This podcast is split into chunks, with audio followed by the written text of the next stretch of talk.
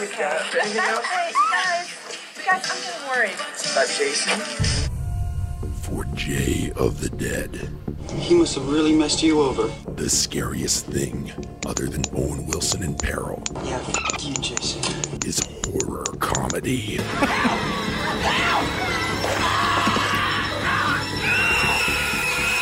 Is he the right man for the job? This calls for divine intervention. horror comedy, the oxymoronic subgenre. Watch your tongue, boy, if you like this job! What will happen when he doesn't do his homework?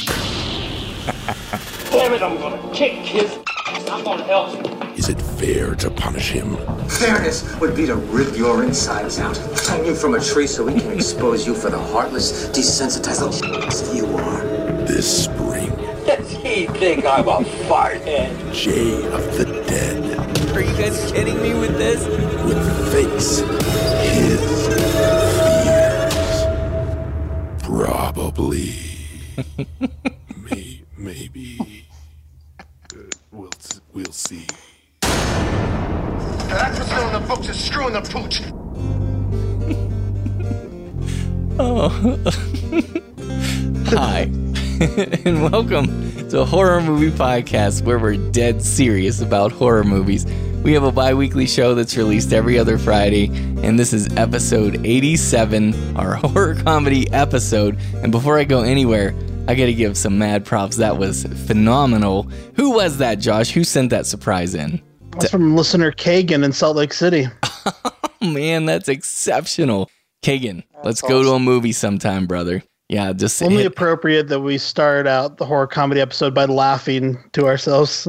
yeah. Well, I was just gonna say the most impressive thing about that, as it was playing, that was the first time I heard it right there live on the show, and as I was listening, it was hilarious. Okay, but at the same time, there was something creepy about it to me. I mean, his voice is pretty impressive, but but also like it was creepy, and then I realized, hey, this little intro clip is working exactly as a horror comedy should. It's both scary and funny. And so that was a masterpiece. That's a 10 out of 10 what he just did. I'm extremely impressed. So thank you. I can't believe that. I'm blown away. Well done. yep. So on a horror movie podcast, if this is your first time listening, you hear in-depth horror movie reviews, especially for new releases, with ratings and recommendations to help you decide whether you should buy, rent, or avoid these movies. And I am your host, the aforementioned Jay of the Dead, podcasting from Salt Lake City. And my co-hosts tonight are Dave, Dr. Shock Becker from outside Philadelphia, PA. and Wolfman Josh. Yeah, I thought Kagan's clip was hilarious. And just for people didn't recognize the video clips that he used, uh, there were clips from the films Tremors, Friday the 13th, Part 6, Brain Dead, Return of the Living Dead, and Scream, which are his choices for the best horror comedies. Nice. That was, yeah, that was excellent. That was really a good job. that was uh, Great way to start the show off. genuinely one of the best things I've heard, and I mean, in a long time. I'm so impressed. I really am. Um, and spe- Right. speaking of great jobs, I just got. I also have to stop right here and just congratulate my co-host here, uh, Wolfman Josh and Doctor Shock. You guys were amazing in episode 86, your HP Lovecraft episode, HP Lovecraft 101. That I had a blast listening to that as a horror movie podcast listener. Um, and I learned a ton because that's, I don't know a whole lot about Lovecraft. I'll just confess right now. So um, I loved it and I loved the guest, Carl Cedarholm. I mean, it was amazing. So well done, guys. Yeah. Thank you. he's a thank gr- you. he's a great guest, I think. So hopefully, I was hoping you'd like him because I want to have him back for the heavy metal horror, and uh, he loves podcasting, and he's willing to make a lot of time to do it if we like him. So Yeah. Well, he's, Excellent. he's my favorite kind of podcaster because he was really humble for one thing and knowledgeable and well spoken and insightful. I mean, he was like he was like all the things that you'd want in a in a podcast guest. So I was very impressed and he is always welcome. So anyway, I love that guy. Um, another thank you. I mean, I just feel my my heart is full tonight. Even though we're talking about horror comedies, guys, I, I got lots of love right here for everybody. And and one thing, I I got another surprise. I'm a little bit beside myself. I don't. It's like I'm gonna die soon or something because like so many nice things are happening, and so if I end up like dying in the next couple of weeks, that's gonna be really creepy to have this episode out there. But anyway, I went into oh. work after a three day weekend. I had to go in super early. It was like big drag. I went in on a Monday, and on my desk at my workplace was a VHS of Phantasm. and and it made my I mean it was it was amazing. So so Wolfman Josh contacted me and said, "Hey, one of the listeners wants to send you something can, um, as a surprise. Can I just send it to your work address?" And I'm like, "Yeah, send it on." And you know, if it's a bomb, then then that'll be the end of me. You know, At least it'll blow up your work instead of your house. that, exactly. At least Yeah, my you family will, uh, you know, survive it. But um, I, so I honestly, and and Josh, I don't know if you were sworn to secrecy. I don't know who sent this, but thank you so much. Are you allowed to tell who sent this in? I believe I was told that it is from the listeners. So Oh, oh really? well, thank you all. I mean, I was I was seriously impressed by that. So, I've actually told a lot of people about that like outside of the podcasting realm. You know, we have our friends in podcasting, but I've been telling people, yeah, I get these podcasts and and like the listeners are really my friends. Like they sent me this tape and I don't know. I haven't I haven't unwrapped. I am definitely going to watch this, but I haven't unwrapped it. Maybe it's still a bomb for all I know, but it's not ticking. So Anyways, um, well, I'm sorry about all this front loaded intro. There was one other funny thing that I wanted to tell you guys about, and this will sound. I, I I apologize. This might sound a little high horse ish, but uh, this is my way of trying to show appreciation back to the listeners. I got a really interesting email. It was the first time ever. Okay, I've been doing film criticism for 10 years now, and it was the first time this happened. Somebody emailed me at Horror Movie Podcast, and and basically they said, "Hey, if you say this quote or put this in your on your website or in your show notes, basically own this quote, this attribution about this upcoming horror film, which was positive and meant to generate buzz, a film I had never seen." Then they said, "We'll pay you sixty bucks," and I'm like, um. So uh, at this point, I'm gonna see if Josh and Dave are disavowing my my uh, comments, because well, I mean, have you have you said it yet on the show? no, no, no, no, no. So yeah, I, I guess I should at this point tell you what I said in response. So first of all, the guy was really nice. So I'm not dissing, and I'm not gonna say what the film was or who sent it in, but I'm just putting it out there, not to be on a high horse. But um, for those who don't know, in the film critic industry, that's called quote whoring. That's the, the that's the uh, nickname for that. And um, and I, I you know I didn't say that back to him, you know, because he he knows what what the game is. But I said, yeah, that's that's not how I roll as a film critic. But I'll tell you what, if you I'm I'm happy to review the movie for real. Like I'll check it out, and if I if I love it, you know, I'll tell the listeners, and uh, you know, I'll broadcast it and for free. I mean, you don't pay no money necessary. And then I pointed to like you know our review of the invitation. We love that, and we championed it. But I said, no, you know, we're dead serious about horror movies, and that's not just a tagline. So anyway, I get all that to say, not that I'm a great guy. I'm just saying that we're not going to just give you reviews because we're getting paid to say things. We're going to give you what we really think, and and I know that Josh and Dave are the same way. well, Josh is like sixty bucks. sixty bucks right about now. So Right. I know, like send, send that Right. quote over because I saw a movie this weekend. I want to tell you about. I knew you'd say that. No, but I, but I'm, I'm with you, Jay. Every now and again, I'll, I'll somebody will send something to me like an advertising, uh, you know, for the blog. But what they want to do is they want to they want me to put a post up where I somehow work it, or they provide me with a post that would fit the blog, but would work in their movie, their site, whatever it is, into it. If I would agree to put it as a post, which I've never done anything like that. I mean, every every post I make is just another movie in the cycle. Right. So I basically tell them no, I can't do it. I mean, if you want to talk about like a like a an ad on the site or something, that's fine. But uh, I'm not doing it as as a post, and that seems to be what everybody's moving toward now when it comes to the blogs. Yeah. Doing it as an actual post and putting it somewhere in the you know in the text, Right. um, which I'm not going to do either. I've pretty much turned all. I've, well, I have turned every single one of them down. I'd love to get a poster quote for a movie I really liked, but my thing is, is I improvise all of my reviews, and so I never have one just you know clear sentence that is great for a movie poster.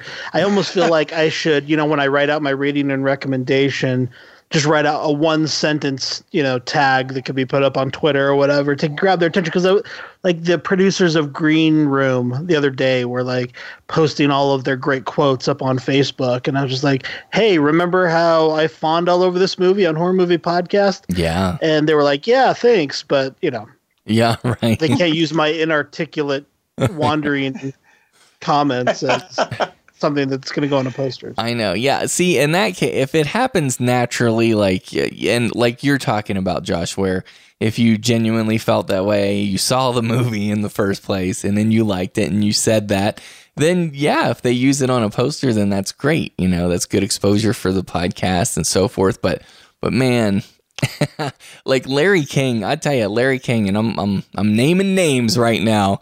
Like, as far as like, quote unquote film criticism.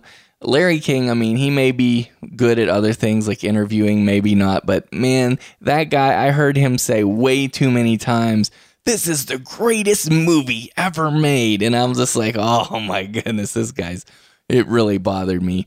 Larry King, I didn't. I didn't even know he. I didn't even know he did that. To be. Oh I don't watch Larry goodness. King, but He's he's got to be the most egregious example I've ever encountered. Unless maybe the guy, hey, you know, maybe the guy genuinely loves movies and he's like a child where every single movie he sees is the best movie he's ever seen. Like maybe, but It's like the Rolling Stone critic too. I mean, he loves everything. And at first, when I would read, I'd read up on movies that I liked that he liked. I'd be like, "Oh wow!" Like, I I'm right in line with this guy. But then I started realizing, no, he likes everything. yeah, Peter Travers, he he does Exactly. I've noticed that recently too. Like he he he likes things, but like you know that that's cool. But honestly, all we have, really, all we have is our you know our opinion, and if people can't Point trust us for that for, with our own point of view, then you know we're gonna be useless. So. And we're already pretty much useless, but still, it's fun. Um, okay, so moving on from that, thanks for listening to that. I was really flattered that they even thought of us to offer us. So, so you know what I mean? It's like, well, they must think the podcast is to some degree worth their while, is worth sixty Yeah. bucks to them. So You've made it, Jay. Sure. You you finally made it. I know I, I I had the opportunity to be a quote whore. I love it. Um, I told my mom. Um, anyway, guys, I heard about this, but I haven't seen it yet. Have you seen this the Salem TV show? No. no, I have not. Okay, because on Movie Podcast Weekly, Geekcast Ryan told me about this, and he said, "Hey, that thing has the same flavor and tone." I mean, Ryan thinks it's a lot like The Witch, which I love. The Witch. Um, they pay me sixty bucks to say that. No, I'm just kidding. But but but he he said it's very much like The Witch, and and even though Ryan's not a horror fan per se, you know, I, I think he has pretty astute observations. So um, I'm actually really intrigued by that. So if the listeners have seen Salem, the TV show, let us know if it's worth checking out. Okay. Yeah. Cool. You guys got any other preliminary stuff before we jump into this crazy subgenre? No, not nothing except maybe that. Do you think we should change the first beginning of the show that this is probably the one show where we're not dead serious yeah, yeah. about horror movies? Yeah, we're we're much less serious about horror movies in this particular episode. That's a good one, Dave. I like that. All right. Well, here it is. You guys have thrust this upon me, and um, no, I'm just kidding. Uh, no, I'm happy. I'm happy we're doing this. Actually, this is this is a fascinating topic. We're going to be discussing horror comedy and comedy horror. Now, um, maybe the first thing, um, to, we'll we'll discuss all that in a second. Um, but we actually got some great listener feedback. Wolfman Josh like threw down the gauntlet. He called out name. He named names at the end of the last episode. He was challenging people, sending uh, voicemails and feedback. So we actually got some good feedback on this episode. So I uh, maybe we, if you guys don't mind, maybe we could kick off the whole thing by these listener comments that Josh has curated and collected for us. Okay. So the first one comes from David. David writes, So glad you guys are finally doing this theme. I've been quoted in the past as saying I'm not much of a horror comedy fan, but in truth, there's a whole bunch of movies in the subgenre that I really enjoy. Side note, David, I kind of got to admit that too. Okay, unside note. I, I've said before that I think the term horror comedy resonates as being so paradoxical in the subconscious that we have an innate tendency to question it and struggle with it. But removed from the context of that term, many of the associated movies reveal themselves as works of genius. So that, there's David, as articulate as ever, and right on the money, I think. Yep. As yeah, always. absolutely.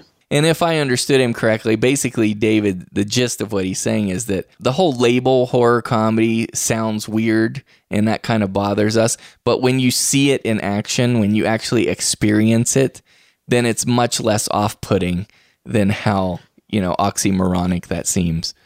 And really enumerate the films that you like that might fall into that genre as well. Right. Yeah, absolutely. Okay. Dave, you got one? I have one from Mr. Watson. Uh, and what he says is the, the paradoxical nature of horror comedies is something I've been thinking about for a while. And I would say that the main reason I enjoy horror comedies is the same reason I enjoy any horror at all. It has everything to do with that whole paradoxical struggle, that peculiar internal push and pull uh, most of us don't likely even recognize or consider that keeps us coming back to horror films over and over again, despite the fact that none of us really want to witness acts of wholesale slaughter, satanic blood rituals, or demonic hauntings, among other awful things. yeah, I like that. There's there's just yeah. kind of this something in us that is despite the gruesome nature of what it is, we yeah, like to have that feeling. Exactly. Exactly. And and because we go there with these films, like when it's really intense, really severe, like something like Martyrs, for example. Uh, when you uh-huh. go there and you choose to subject yourself to that kind of content, then then I wonder if like uh, many of us appreciate horror comedy so much because that allows us a little bit of re- reprieve within the film where we can kind of connect or touch base with our humanity again. Remember when you were a young kid and you were playing tag, you'd be out of breath and then you'd run back for to the base for a second and then run back out again. You or or you know, swimming, hang on the wall. Mm-hmm. Then the comedy aspects might be like the wall and the swimming pool or something. I, I don't know. Just a thought. I mean, for me also, the comedy acts as this leavening agent to allow you to think you're safe when you're actually not. So it's not only just getting being able to get a breath of air and and relax for a minute. That's there too. And I think but I think what that actually does is it makes those other scares punch a little bit harder because it's not just this unrelenting monotonous tone. It's got peaks and valleys. Yes. It's dynamic.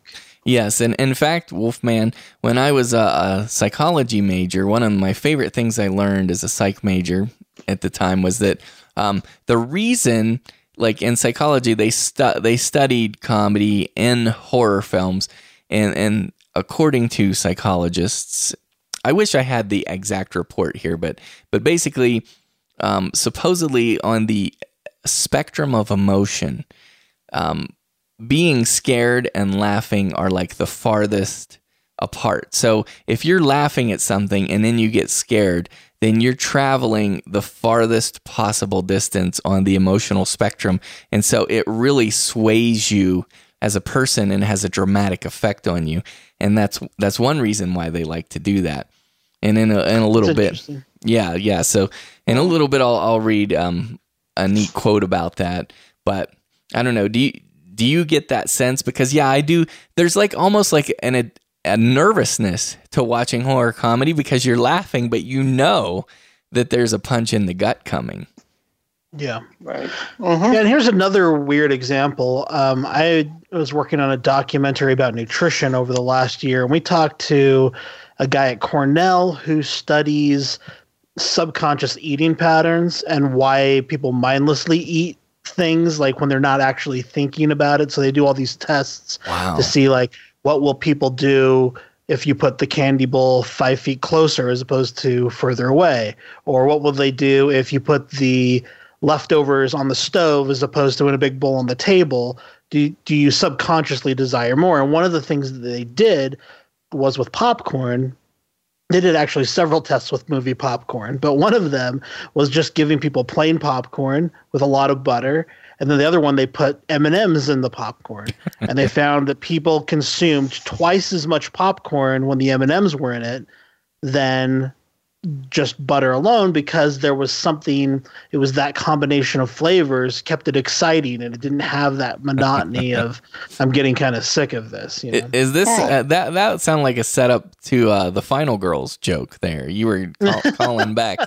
I, I loved it. well that's right yeah That's that's cool. Yeah, I like that. And there's something about salty then sweet, salty then sweet. Yes, I agree. So you're saying that for horror comedy, you know, there's the salty, which is horror, then the sweet, which is comedy, or vice versa, depending on how screwed up you are. Right? okay. I've got a comment here. I've got a comment here from Dino that's kind of along those lines. So let me read that really quick. Mm-hmm. He said, I've said before that I'm not a huge fan of the horror comedy genre blend, but when reflecting on this subgenre, I'm amazed by the number of beloved movies it covers. Others have already been touched on. Others have already touched on why it works so well, namely its paradoxical nature. But horror and comedy fall on complete opposite ends of the emotional spectrum, Jay, as you mentioned. So that's kind of interesting. And Dino says here, as a form of a sort of cinematic yin and yang. So he mm-hmm. quotes from Wikipedia Yin and yang describe how opposite or contrary forces are actually complementary, interconnected, and interdependent in the natural world, and how they give rise to each other as they interrelate to one another. So Dino says, What this translates to for me is a completely fun, enjoyable movie experience, a light and accessible way to take in some horror. I was surprised by how difficult it was to narrow down a list to just four titles. It helped that Wolfman Josh laid out some restrictions, blah, blah, blah, blah, blah Nice. but um, still it was difficult to shave it down to just four.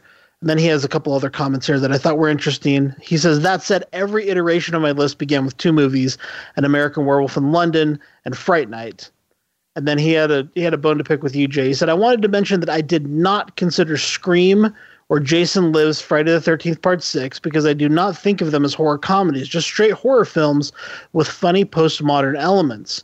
A reoccurring theme and comment from Jay of the Dead during the Scream franchise coverage was his continual reference to Scream as horror comedy. Of Buckle up. Dead. Buckle up. There's more of that coming. Sorry. Jay of the Dead, brother, Scream is not horror comedy. Just because a movie has funny parts or comedic elements doesn't mean it's a comedy. When I think of horror comedies, I think of Shaun of the Dead or Zombieland or Return of the Living Dead or Tremors. The Scream movies are nowhere near these films on the comedy spectrum. I was soft earlier on the coverage about calling Scream a horror comedy, but I'm coming in hard now. Scream is not a horror comedy, in my opinion, and it drives me crazy whenever Jay of the Dead says that it is. Wow. So, okay. What? Okay. Well, the only way since we don't have him here, but we we, we will we'll go into this. So Josh and Dave, is Scream a parody? Is Scream, um, does that have parody? Would you call it a horror parody? Is that fair to you guys? Um, I don't think so. I think scary movie I would call it parody. So that's there's Right. a spot. okay. Okay. Yeah, I, would- I, would- I don't. erotic elements. I'm I'm getting out. So um okay, I wanted to just check on that. So would you call it um horror satire? Yeah, Yes, yeah. And in fact, What, um Scream? yeah, yeah, because I believe I think believe it's a satire of the genre. I think so. yeah, you said that a lot in your reviews actually. So so if you go to merriam-webster.com, which is a dictionary website, that was Dino, right?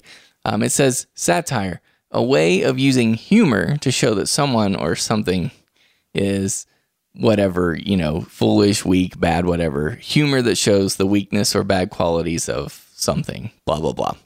So, is satire a form of comedy? Yes. So, if you believe that Scream is horror satire, ergo, it's horror comedy. Uh, and I think he's splitting hairs here because, uh, and we're going to talk about there are different types of horror comedies. I think there's actually a spectrum of horror comedy, Dino, and I think it is on that spectrum, um, perhaps on the, the satire end of the spectrum. Yeah, I mean, I think for this episode, and we haven't really discussed this amongst ourselves, but I think we should go with the big tent of horror comedy here, um, because I'm I tend to disqualify films that I think of as comedy horror, like uh, Young Frankenstein, Ghostbusters, the Abbott and Costello movies. I don't think of those as horror comedies. I think of those as comedy horror, which I think of almost an entirely different subgenre. But a lot of our listeners had those types of films on their lists. And so I don't know. I think I'm okay in this discussion with talking about it broadly and going with either horror comedy or comedy horror. What do you guys? Yeah, I would I, I would agree with you on most of them, except for the Abbott and Costello, and the one I'm thinking of specifically is the Frankenstein, only because the horror elements of that they're playing it completely straight. You know, it is a combination. I guess it's splitting hairs on that one too. You could look at it as comedy horror or horror comedy. Um, well, and we'll get to that a, bit, a little bit later, I guess. But for that one, I mean, you have Lugosi, you have Chaney, um, you have Glenn Strange. They're acting in a horror movie. I mean, they're not yeah. part of the comedy. Yes. I look at that one, you know, as as I guess it could go either way. Because your characters don't seem that actually scared. They're very comedic in their reaction to the horror. If that makes sense, like the stakes don't feel high because Bud Abbott doesn't. He Mm. just goes. It's almost Three Stooges level of like, whoop, whoop, whoop, whoop, whoop. like it's you know it's funny. It is. It is. I can see that. I I know what you're talking about, but then it is. It also gets a little bit um, uh, brutal toward the end there. I mean, you get somebody who gets tossed out a window and falls to their death. And I'm not just talking at the very end with, with you know some of the uh, I don't want to get into spoilers. Maybe we should eliminate that. But you, you, there is peril in it. You know, there there are people who there is somebody who dies in the movie, mm-hmm. and I'm not uh, talking about the characters. There is you know. Yes. Yeah, I think a film that a lot of our listeners pointed to as one of the best examples was Tremors, and I think it was Juan that said it is that is a film that is literally 50-50 like it's legitimately horror and legitimately comedy Right. and for me the jokes even though sometimes they are directed in the direction of you know the monster the people are still completely terrified and acting in a real world uh, way with relation to the monster. Mhm. They're never whooping it up for a laugh. Like they're they're acting in uh, you know in self preservation mode the entire time. Yeah, and and this is great. I'm glad that this distinction come up because this is one of our points tonight that we needed to hit on was horror comedy versus comedy horror. And we've talked about this before, but but yeah, I do. I think that this is there is a spectrum and horror comedy is on one end of the spectrum where it's it's more horror, it's more serious business than it is comedy. And then the other end of the spectrum is the opposite. And in fact, um, one of our horror scholars, or someone who writes about horror a lot, is John Kenneth Muir. And in his book, um, Horror Films FAQ, in his horror comedy chapter, he actually makes this distinction. And I really like this here. So he says, as the placement of the term, of the descriptive term suggests, a horror comedy places an emphasis on scares, while the comedy horror film moves that emphasis into the realm of laughs. But a horror comedy is a horror film first, and thus merits inclusion in a book about the parameters of horror films. A comedy horror film, on the other hand, is primarily a humorous effort that makes fun of or mocks horror movie conventions. Which is yeah, but it, go ahead, go ahead. well, I think there's there are some exceptions to even that though, and to me, it's how seriously the horror is taken. So Right. I think Shaun of the Dead is primarily a comedy film, but it's also a legitimate zombie movie. Like it does it it's not just referencing horror and has a few moments of horror. It is acting in all of its construction as a zombie movie as See, well. see that one is a, a great example, and it's a lot like Tremors to me in that I think it's right at the midpoint between the two, where it's like a a tremendous, like a very successful mi- mixture of both. Like if you look at Yeah. it for a comedy film, it works. You look at it for a horror film, it works. But just to finish it, just a couple more sentences here. He says the comedy horror film is thus not frightening in any way, according to Muir here. Though several characters and situations are indeed familiar from horror film history. In other words, a comedy horror film is a comedy film set in the world of horror, but not in and of itself horrific. So, Jay, maybe you could go directly into Dark Mark's comment because I think it relates here and is kind of funny um, Mm-hmm. contextually with what you just read. okay, so Dark Mark writes To me, horror comedy and comedy horror are both legitimate subgenres that can fit under the horror umbrella. If the film intends to make people laugh, but heavily relies on horror tropes, I would include it in horror or comedy genres. I find it very hard to separate movies out of horror comedy because they don't intend or didn't scare me. I watched plenty of horror films that didn't scare me at all. so that's kind of a funny response to that idea of like, Yeah. well, not all horror movies scare me either. That's true. That's a good good point, That's a Dark good Mark. point. I like that. Yep. Okay, Dave, what do you have next? I have one from Sal. Um, and Sal says genres are, simply put, descriptions of a type of movie in its most simplistic manner. A comedy is a movie designed to make you laugh. A romance movie shows a tale of love. The, the an action movie has a lot of adventure and explosions. Horror is designed to scare the audience. I do not believe it's important to define whether a movie is or is not horror, unless it comes to making lists. Most of the time, it doesn't matter how you classify a movie. I don't have any problems with movies that blend genres. At no time were movies uh, suggested to be pigeonholed into one type of genre. Genres were created to help moviegoers know whether or not a movie might be worth might be worth watching. Uh, since each genre has a very uh, simple definition slash goal, it only makes sense that a lot of movies are, are going to fall into multiple genres. Comedy is used in multiple genres uh, to help lighten the mood.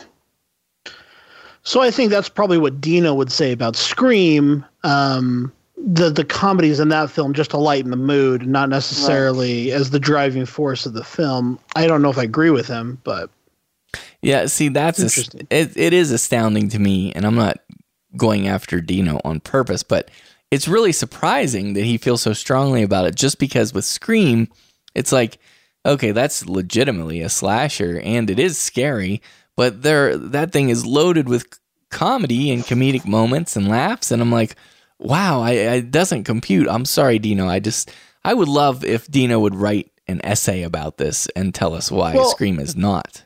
look at it just compared to, to Shaun of the Dead. I mean, Shaun of the Dead is has some scares in it, but and and again, I stand by what I just said. It's a legitimate zombie movie, but Scream scared the living crap out of me when I first saw it. And I at no point do I look at the zombies in Shaun of the Dead and think those are among the most iconic zombies in a horror movie. Right. You know, they're just kind of funny to me. I mean, they have scary moments and they're real, but they it's not like Ghostface Killer. Like I am scared if Ghostface Killer's at my door. If I see the zombies from Shaun of the Dead, I think I might have a fighting chance. Right. Right. That's neat. Yeah, it's interesting. And I, I, I really think it comes down to there being a spectrum on this. And yeah, it's just, and what I mean to say is the level of peril is just so much higher in a film like Scream. That's I think why, as a as myself, like Dino, a major fan of Scream. I think I, I, comedy isn't what comes to mind when I think of it. I think of scares. So yeah. know. yeah, but I think the spectrum idea is good and probably the one that we should embrace in this conversation. Okay. Gotcha. What do you got, Wolfman? You got another comment as well, right? Yeah, this is the last one I wanted to read uh, before we get into kind of our reviews and stuff. It, it's just, uh, it's really long, but I, if people can bear with me and if I can manage to read it, Redcap Jack says some brilliant things in here, and he gives a couple of specific movie uh, references here. We can stop and talk along the way if, if you want. So just stop me if anything catches your ear. Okay. Redcap says, Here my thoughts on the topic of horror comedy. It's important to me that I discuss an aspect of comedy that many people tend to ignore, especially when considering the crossbreeding of horror and comedy. The problem with the beginning of the conversation is that a film like Scary Movie is far too easily lumped together with films like Evil Dead 2 or Dead Alive or even Scream, when these films are as far apart as possible from the classification. This runs deeper than mere listing comedy first and then horror second. It's important to recognize that comedy has a couple of subgenres and approaches, just as many and as varied as the subgenre we find subgenres we find in the horror category, and just as important to differentiate.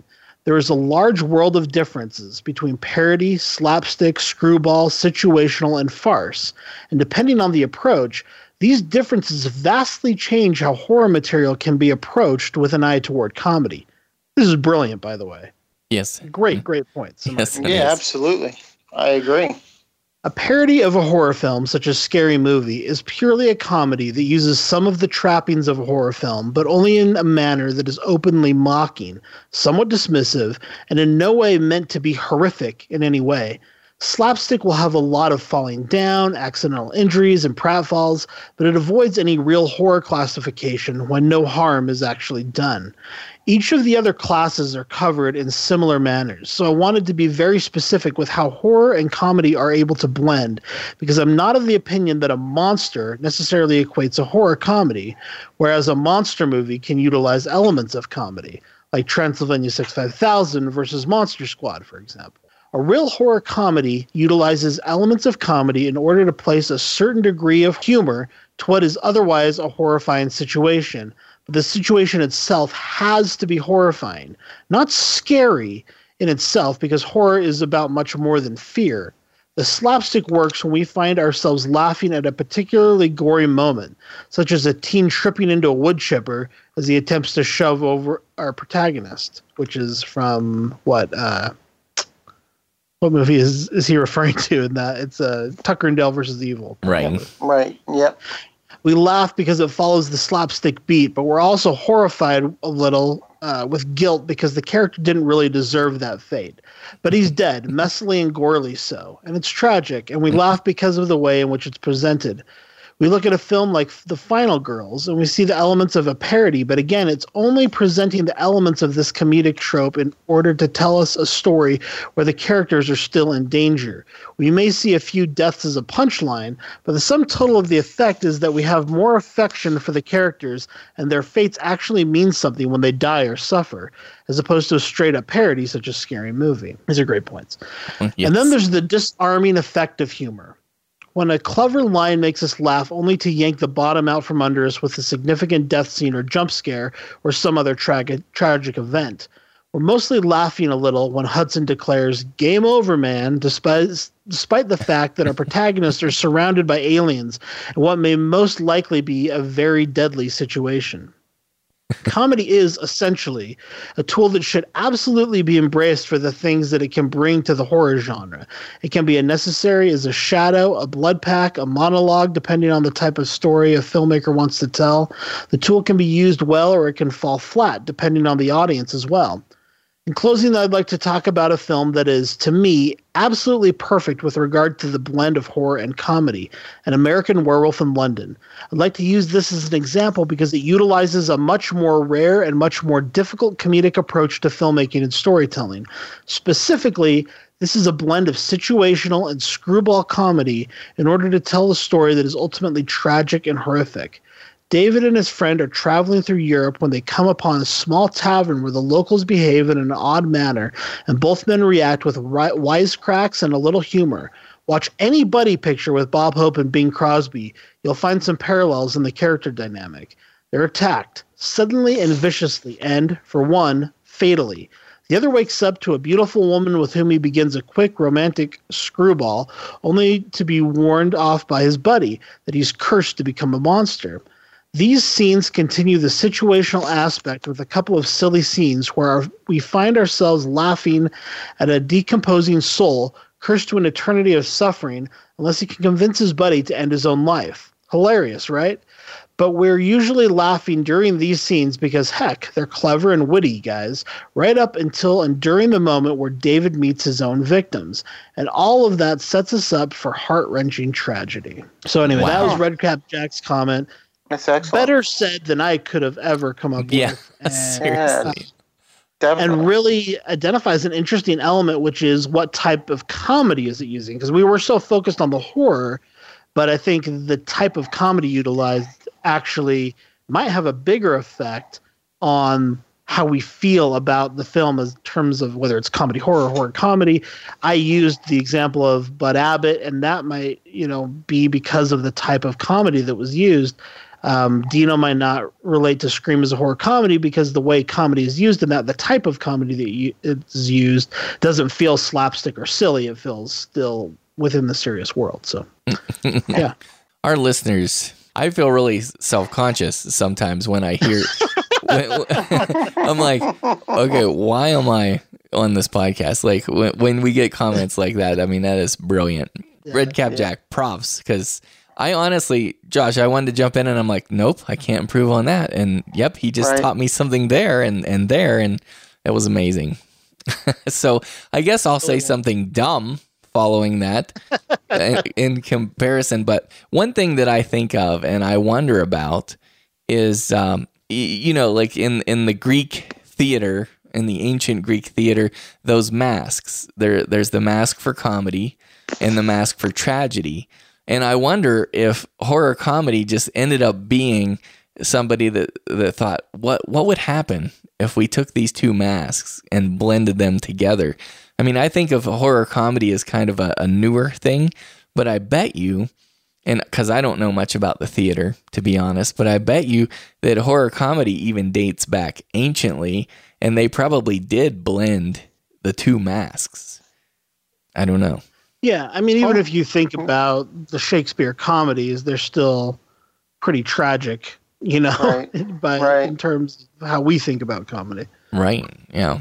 Yeah. So that's amazing. But, anyways, but it sounds like we did come to one degree of consensus, and that is the fact that there is a spectrum of horror comedy. But I, I think before we move on, maybe we should talk about those who oppose horror comedy and, and just talk about why that must bother us because I've had to come to terms with this and I feel like the listeners are like holding my feet to the fire on this episode because when we were especially when I was going through and making my top 10 list it's like wow these are great horror films and they are horror films and I have to admit I really love these movies. I love a lot of horror comedies more than I ever suspected. You just don't realize it, guys. Like I, I don't know if that was the case for you guys. I know Doc put together a huge list, but I'm like, wow, I guess I do love a lot of horror comedies. It's just it's just not my first choice because I like it to strictly be realistic and scary for me, but man, I uh-huh. enjoy these too, I guess. Admittedly. So well, Yeah.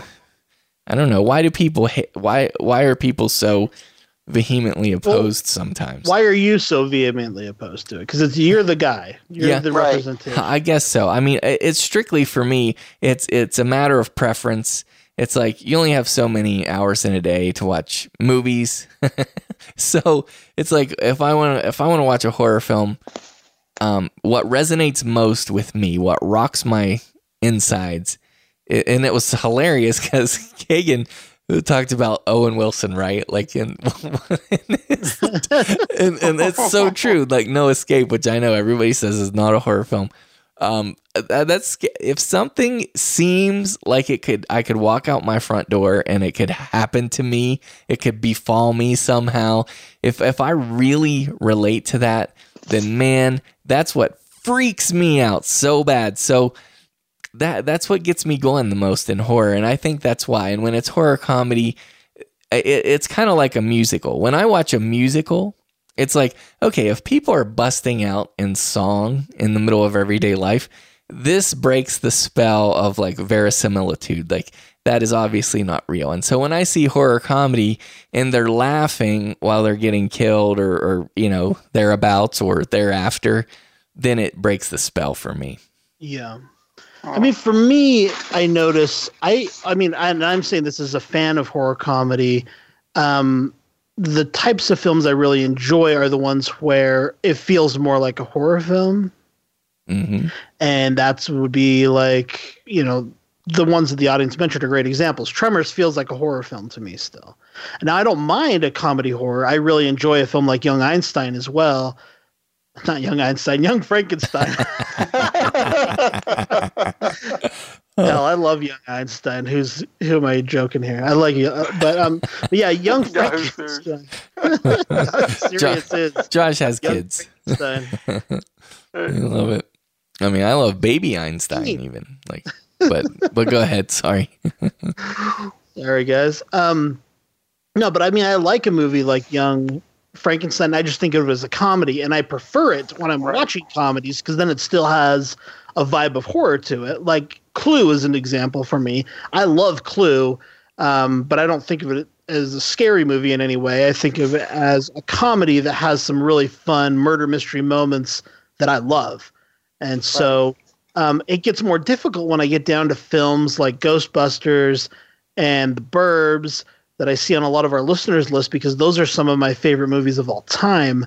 But I actually think of them more as comedy films. Like if if I'm working at a video store, which I used to do, and I'm going to go put those out on the shelf, I'm going to put those in the comedy section. And so that's really the dividing line for me is like if I'm running the video store, Tremors, Lost Boys, Return of the Living Dead, they're all going in the horror movie section. But um, Young Frankenstein, that's that's in comedy. And you know, that's what I'm telling the mom when she comes in to ask where the movie is. I'm telling her that's obviously that's over in comedy. Right. And and see for for me if I were going to try to classify it though, like if, if somebody like really wanted me to be, you know, specific about subgenre, I would I would call it a a far right far, you know, far right comedy horror. Comedy first, horror. But yeah, I see what you're saying, Josh. So you definitely think of it as a comedy first. So I'm with you on that. Uh, side note, you brought up Ghostbusters, and I guess it's inevitable that we talk about that, especially with the the upcoming Ghostbusters movie this summer. Guys, I Yeah, which I think we should cover on the show. So maybe um, don't go too deep in this, but don't you think? right, right. Yeah, well, I just wanted to say one thing, uh, maybe to provoke listeners as usual, um, toward that show, which is coming. Like, right? So this will be something a little stir them up a little bit. If you haven't revisited the original 1984 Ghostbusters, I actually just watched it twice recently um, to prepare for you know commentary that we did with Movie Podcast Weekly when Ryan visited Utah. And side note, that commentary is horrible. like, but anyways, when I watched it, when I watched it twice, and especially the first time when I was really paying attention, I'm sad to report that it does not hold up. It is not the classic You're that crazy. I that I thought it was. Uh, Oh, Just yeah, I saying. don't- you don't agree with you at all. When's the last time you guys watched it? that movie. When's the last time you I watch it almost it? every year. Yeah, I, I watched it about. I showed. I watched it with my kids about a year and a half ago. Well, I hear I hear nostalgia talking then because you know I, I really wanted to look at this because I used to love it and You I don't s- find you don't find Bill Murray. You don't find what B- Bill Murray funny in that movie. yeah he's funny. I never said he wasn't funny, but like you think of it as this. You, you- I- I don't know about you, but as the new one was coming, you know, this summer. I, I was like, oh, I don't know. You guys better be careful because this is sacred ground. I mean, that's that original is a classic. How are you going to do that? And then I watched it, and it's like, well, maybe they could do it, you know. So I'm just No, saying, they, they still they still better be careful because it is sacred. okay, all right. Well, uh, I, I I sense nostalgia goggles a little bit, but maybe maybe not. Maybe not. I used to love it, and I Oh, still like so, it. So if we if we agree with you, it would be it would be coming from an area of knowledge, Disagreeing you, it must be nostalgia. Uh, obviously, obviously. Dave, I couldn't have said it better myself. You know, that's great. Okay. All right. I feel like you're really getting me now. I feel like we're connecting. So Okay. anyway, I All told you that would provoke people. So uh, yeah, get ready for our Ghostbusters episode because um, I think I'm going to be taking people off or something. But anyways, so let's keep on trucking, I guess, onward and upward. Because I sense the podcast and the listenership turning on me right now. Um, so are we are we ready to move into our first feature review of the evening? Yeah, Sure. let's do it. Okay, because there are other aspects to discuss about horror comedies, of course, in this genre discussion, but I think that some of these will be brought forth through the discussion of these movies. So let's move into our feature review of Dead Alive, aka Brain Dead. on this picturesque block, in this manicured home, something evil, something terrifying, something horrifying is haunting Lionel. His mother, I thought I told you to spray this house. The place is infested with vermin. although she was a little strict, Look at this dust. It's an inch thick. he never wished her any harm You look after me, lad. until Your mother's dead, Lionel. now, whatever mom's got Who's your mother? has caught on with the neighbors. Okay, we have Dead Alive, uh, directed by Peter Jackson uh, in 1992, and uh, also released as Brain Dead in its native New Zealand. The movie starts in 1957. Uh, it takes place in uh, the town of Wellington, and it, it uh, follows Lionel Cosgrove uh, when he first meets and falls in love with a shop girl named Paquita.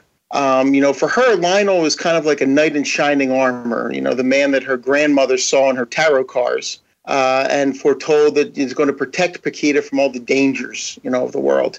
But what happens is Lionel has a very overbearing mother named Vera, and when uh, Lionel and Paquita are out on a date at the zoo, uh, the mother is sort of spying on them, you know, s- seeing what's going on. Well, while spying on them, she is bitten by a rat monkey which is a rare creature found only in Sumatra. Um, now, it, at first, it just kind of looks like a simple bite, but uh, pretty soon, you know, Vera's well, it, she's on death's door. Um, and despite what Lionel, you know, Lionel and they bring a nurse in, they try to save her, but she doesn't make it. She she dies. The problem is she doesn't stay dead for long. You know, pretty soon after she dies, she's up and walking again. Only now she is like most zombies. She has a craving for human flesh. Um, and now that his mother's a zombie, uh, Lionel, you know, does what he can. He wants to keep her locked up.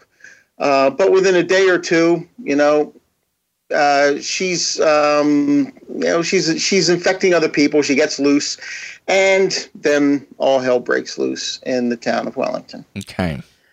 Certainly does. yeah, you could say that. right. All right. And and Josh, did you say you have some some listener comments that are specific to this film in particular? So what I did is um, when our listeners wrote their picks for their favorite horror comedies, some of them included descriptions of the films. And so what I did is I just pulled from those people who had listed these films amongst their top four and had written a description just to get a little more listener feedback in there. Unfortunately, not everybody left comments. So this is, you know, just kept to a few individuals who did that. But I think it's still nice to just get a little bit of a listener input on each of these movies. So Yes, and I appreciate how you do that. You do a good job at that. So I have one from the dude here. Do you want to hear that? yes, sir. Okay. So the dude says, How much did you have to pay Jay to finally break down and quote unquote allow a horror comedy episode? My one recommendation for a horror comedy review is Peter Jackson's 1992 masterpiece, the dude says, Dead Alive. Thanks for considering it. Okay. Dude. All right. Yeah. And I have one. I have one here from Mr. Watson. Uh, he says the pre-frighteners Peter Jackson film goes quite a bit heavier on the comedy than in than on outright horror. That said, what the film may lack in darker horror tones, it more than makes up for in the gore department. This film delivers the gore. Stephen King famously said that if he felt he couldn't scare a reader, he'd opt for the gross out. This film does just that to great effect. Mm-hmm. And finally, Redcap Jack says Peter Jackson's glory, not glory, Peter Jackson's gory flick about a boy and his mother who got bitten by a Sumatran monkey rat and infected with a disease that turns people into flesh eating monsters. This, by far, is the greatest horror comedy ever made with a perfect blend of slapstick and story. Hmm, nice. Well, it- so the first and and they they all actually I think underscored this. The first thing I think that's important about Dead Alive is the way that this film takes the gore to an outrageous level. When it goes to the level of absurdity, and, and everybody is is very familiar with the lawnmower scene, for example, am- among others. I mean, there are lots of great, just classic moments in this, but but especially like the lawnmower scene. Oh my goodness! Like it, it just goes to such a level of, um, I, I guess, over the topness and outrageousness. And there's a reason. That, now, this is something that I wanted to try to identify with you guys. What is it within us that makes us kind of like, why does that strike us funny? Uh, like, what? I mean, I have something here from um, John Kenneth Muir, which we'll talk about in a second. But I wanted, I wanted to get your take, you guys. Why does it take us to a comedic place when something is so outrageously gory and horrific? I mean, I think Redcap Jack pointed out something I'd never thought of, which is it's actually using an element of slapstick comedy, which is not anything I'd ever identified, but I think is brilliant. For me, it's about being uncomfortable. And I notice people laughing in horror movies all the time when they're uncomfortable. You go to paranormal activity and it's all 13 year old girls laughing through the whole movie because nobody wants to get scared. And it's kind of a way to relieve your own tension, just the way that the last function of the film, we laugh to try to relieve some tension because we're so creeped out. But also, I think, you know, I mean, I can really clearly remember seeing Grindhouse in the theater. And I was just with this group of filmmakers and we were all sitting there just laughing hysterically, but mainly because we couldn't believe what we were seeing and we couldn't believe that we're all sitting here watching it and we can't believe we're all sitting here watching it together and just the absurdity of how over the top the film was just made us all laugh at just the, the fact that we were even watching it and I, I don't know that was really telling to me and it's something i always think of when i think about laughing in a horror movie That's excellent. Uh, what What about you, Dave? What do you say? It's the outlandishness of it, just how insane it is, and it, it does. You, you you sort of laugh that hey, they went there. Mm-hmm. Yeah. Yeah. You know that that's what it is. You you you're just like wow, I, this movie, they actually did that. I never in a million years would have thought I'd have seen something like that. And Peter Jackson, early in his career, did a lot of this. I don't know if you ever seen Meet the Feebles, which was Oh, like his his take on the on a Muppet Show sort of thing. Um, you know, he has a he has a, I think it's a hippopotamus has sex with a cat. You know, I mean, it's it's just like an, it's an insane sort of uh, it's it's a craziness, and he was he was great at it early on, and I think Dead Alive really shows that. Yes. See, I think, and this is my my personal take on it. I think there's something about this is like a psychological reaction within us, almost like a, a self defense mechanism. I think there's something about the utter desecration, mutilation, and like obliteration of the human body because when we see that, it really weirds us out and makes us aware of exactly of just how frail our mortal bodies are. Uh, and like, I mean, like if you see a movie where somebody like sticks their hand in a, I don't know, like in a garbage disposal, like in the sink, and then it Uh-huh. just like, you know, blood flies everywhere. It's like, wow, that hand is gone. And that could happen to my hand because we're basically just, you know, water, meat, you know, clay, Right. more or less. And and I think I do. I think it's like a coping mechanism is why we giggle. Now, um, John Kenneth Muir says in his book here, he says comedy tends to work in the horror genre through intentional overkill, through scenes of violence and gore so extreme that they elicit a response beyond terror, which is nervous giggles. At a certain threshold, when something on screen is so over the top, awful, and disgusting, it emerges, oddly enough, as amusing. That's weird. Oh. It's really cool. That though. is. What What did you say? Obliteration. Yes. Yeah. Those three. What was that? The three words. Obliteration. I said uh, desecration, mutilation, and obliteration of the human Okay. body. For a second there, I thought I, I thought you were doing Don King. Oh, why? What, what, what does he? What does he say?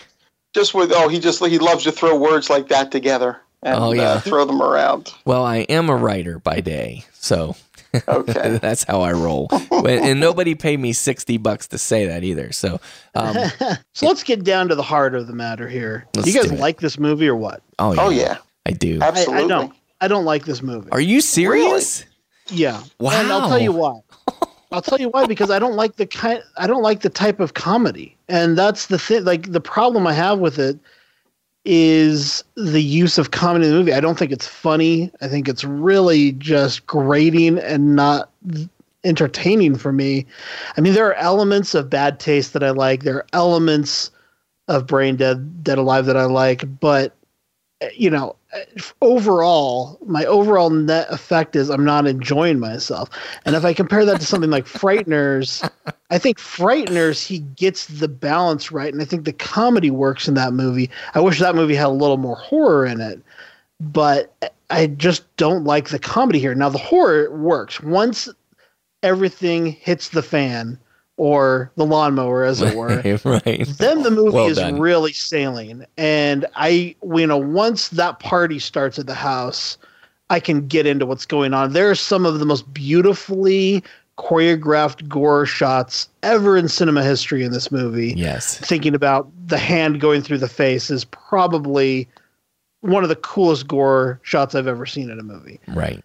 and you know there's a lot of other interesting ones too but i'm just not into the kitchen sink approach to the comedy it's has in common with it things i don't like about cabin in the woods actually later too where i just don't like this much craziness i like something a little more controlled and again it's not craziness in terms of the splatter that's incredible. I mean, I think this movie is a landmark, you know, in that and is one worth watching if people wanted to study makeup effects.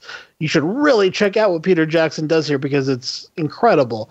But um I find the first hour of the movie almost unbearable to sit through. You don't even like the uh, Sumatran rat monkey because I love that thing. I actively dislike the Sumatran rat monkey. the baby scene is one of I just hate. I mean, it's some of the most not even low brow, but just the lowest form of comedy to me. I just like, oh, Wow. this is just You could grating on my nerves. you could knock me over with a feather right now because honestly, I was gonna try to shock the audience and the co-host here because we when we reviewed this on the weekly horror movie podcast, I remember Bill Shetty, who famously hates horror comedy or used to at least, uh, he gave this a four out of ten and called it a avoid back then. Wow. I don't know if he feels still feels that way, but I remember being shocked by that, and I thought he was basically the only person who didn't like this because even I can appreciate how insane this gets. But but Josh, I I respect you for just putting it out there and just saying, hey, I don't like Dead Alive. Hey man, I'm cow- I'm cow tipping sacred cows tonight. you you really you really are because um those are fighting words for a lot of people. But but Dave, you love this one, right? Yeah, I absolutely do. I absolutely do. Um, I, like I said, I love just how how crazy it gets, and a lot of it is, does have to do with the gore. I'll, I'll admit that that's a lot like the the scene where they're um, uh, they have those people over. What was it? Was it from like the the the, the neighbor a neighborhood society or something? Uh, the mother was trying to impress them, and then she suddenly starts oozing into the custard, and uh, you know the, the yeah. You know things like that. I mean, So yeah, that, that's a, that's that's the type of stuff.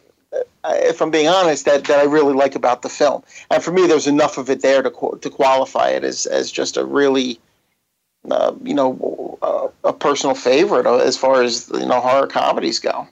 Well, and and when you say the word personal there, I think that you actually hit on something. I know you're saying it was a personal favorite for you, but I think there is something very relatable about this film, despite its outrageousness. Because, um, let me see how I can phrase this.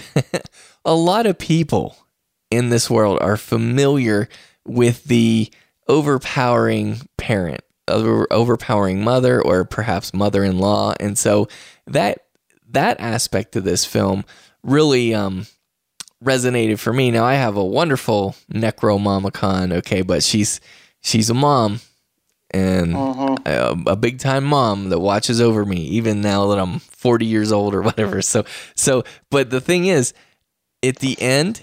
You know, and I don't want to go into spoilers in case some person out there hasn't actually seen this, but what we see, like the awesomeness that has to do with the mother at the end, just kind of I remember mm-hmm. the first time seeing that like my my jaw just dropped and I was like wow there is a in this character there's a representation in the character itself the character development of like larger than life and then that comes to be realized in a very literal way.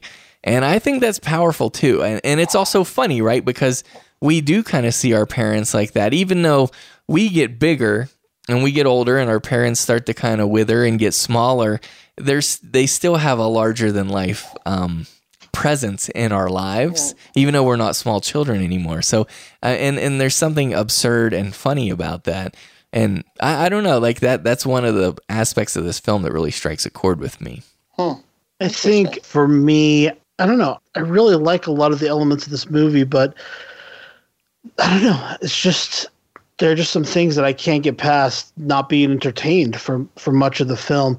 The mother thing is interesting. I, I was thinking about this again in terms of frighteners, and I think it's interesting the kind of reversal of the mother character in that film. You have certain expectations about mothers and a house, by the way, that looks almost identical to this in Frighteners uh, that they go to, and and they play with your perception of what that mother character might be in terms of the mother being a monster in Frighteners. And I think um, fans of Dead Alive would appreciate that more. But yeah I don't know. So Josh, I'm just I'm trying to like get down to it here. Is it is it that the film um grosses you out? Like do you feel like kind of put off by the grossness of it? I mean that I would say th- of things that bother me, that's like on the one scale. I I I don't love gross out stuff. I don't mind it. I just am, it's just not my primary interest in horror is Right. oozing gooey gore. Okay. But I I can't appreciate it. Like I'm going to talk about Slither in a minute. I can really appreciate it if I like the movie that it's wrapped around. And I avidly go after films that have a heart and soul to them beyond just the gore. And I think Dead Alive to me just the story at the center of it does not compel me in any way um and and i and again it's just actively grating to me. And so uh, the whole it's not really that. It's not that it's too extreme when it comes to the gross out stuff. Although the dinner scene isn't my favorite i can recognize that it's hilarious as much as i'm looking away.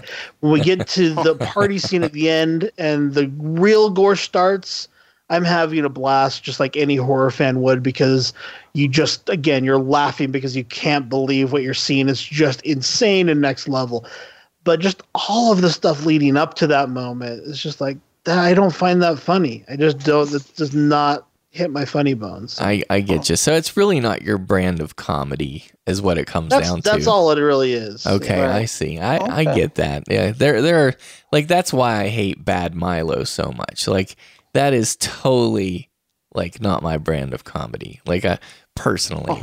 But you know, we've established already at the beginning of the show that I'm a high horse rider and very Yeah. snobby. So like anyway, but no, if I had to say there was something that I didn't love about this that has to do with this movie. It's that uh the poster of the girl with the the little face in her mouth. Like I, I Oh, don't man. I don't love the poster. Really? Yeah, like I I, It's iconic though. I, I know Yeah, it's is. iconic. I know it's very famous and everything, but it's like um I find that a little off putting uh, to me. oh, and- it's it's absolutely off-putting. and my it's meant to be. Yeah. I mean, not in a way where it grosses me out, but it's just like it looks like super stupid to me, and I kind Oh, of, really? yeah, I kind of not like it. But anyways, I almost think it's like a. If I was going to put a pantheon of like iconic horror movie posters, that would definitely be in it for me. yeah, it's definitely one of the most recognizable. I bet you, like, you could ask like a hundred people who like horror. Like if you covered up the title and just showed them that image, Yeah. they would know. They know what it is. Like Yep, uh, probably a hundred out of a hundred would know it. I bet. So It's also that movie, like when I worked at the video store, the mothers with their children would turn that cover around on the rack when they'd walk by. You know, yes, because like you know it put them out too. They're like, no, yeah, right. I get you. Okay, so um, anyway, do you do you have anything else you want to say on this before we go into ratings? Because I know we still got a lot to cover tonight, so I don't want to Yep. belabor No. it. I Okay, so Good. for me, I'll just uh, you know I'm I, I'll tell you the truth, and this is weird, but I think that the the more I watch this, I've probably seen this like three or four times, not like a million like most people, but yeah, probably like three or four times. And the more I watch this, uh, the more I, I like it and appreciate it. it. It actually gets funnier to me, which is really a rare thing for me with comedies. Because you know how usually like you know the jokes and stuff, but it's Right. it- it's that whole like yeah like they they really went there they really did that and look how nuts that is and it's just it's funny it just gets funnier and funnier so anyway it's like an 8 out of 10 to me i think this is a buy um definite buy it that's what i gave it before and i'll, I'll stick to that now and um side note terror toby gave it a 9 called buy it and midnight corey gave it a 9 and said buy it what do you rate it wolfman josh I mean, I think in terms of gore effects, this is one of the coolest movies of its era. So, in, in that sense, I could give it a 10. But if I'm rating it on the comedy spectrum, I'm going to probably give it a zero. And so the middle marker for that would be a five for me. and I think it's a low priority rental, I would call it. I am a fan of Peter Jackson. I like his movies more and more as they go. I think Heavenly Creatures is one of the great films ever made. Um, Frighteners is a fun movie to watch, and I, of course, am, am impressed by the Lord of the Rings movies. But um, yeah, for me, this is one I think Gorehounds should definitely check out, and people who like wacky comedy would probably enjoy this. This is one to just watch because you can't believe what you're seeing.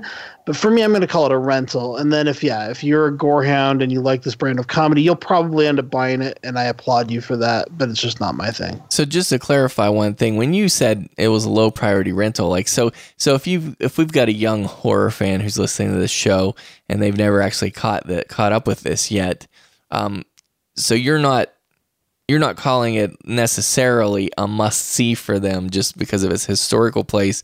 You're just saying if you're into gore, yes, or if you like wacky comedy, yes.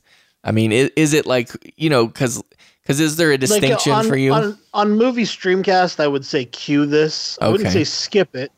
Right. It's one that the people who don't know, you know, haven't seen the film and are major horror buffs should eventually get around to. okay. Everyone should see it, but for me, it's not a high priority. Like, Gotcha. there are a million movies that you should watch before this uh, on my uh, that would be on my queue, I guess. So I get you. Okay. I, I'm just not into the comedy, really. That's all it comes down to. If you like slapstick comedy, screwball, wacky, crazy, all of those things. I know I'm not using those terms right, Red Cap Jack. Don't jump down my throat. I'm just saying if you like crazy, wacky comedy, then you'll probably enjoy this. But if you don't, you're going to probably find it as grating as I did. Well, I can I can respect that. I, I hope the listeners aren't too much up in your mix because yeah, if it's not your brand of comedy, then you know I get that. It's totally But again, I'm saying the the horror is great. But Right. you know, the funny thing about this conversation is comedy is probably the most subjective subgenre of them all. yes. You know, when you look at when I go to look at other people's movie collections, I can look at their horror and like, yep, you know what you're doing. You know what you're talking about. Drama, yes. Historical epics, uh huh. You got it. You're doing great. And then you look at their comedies and you're just like, really? You're like, That's- yeah. That's the thing.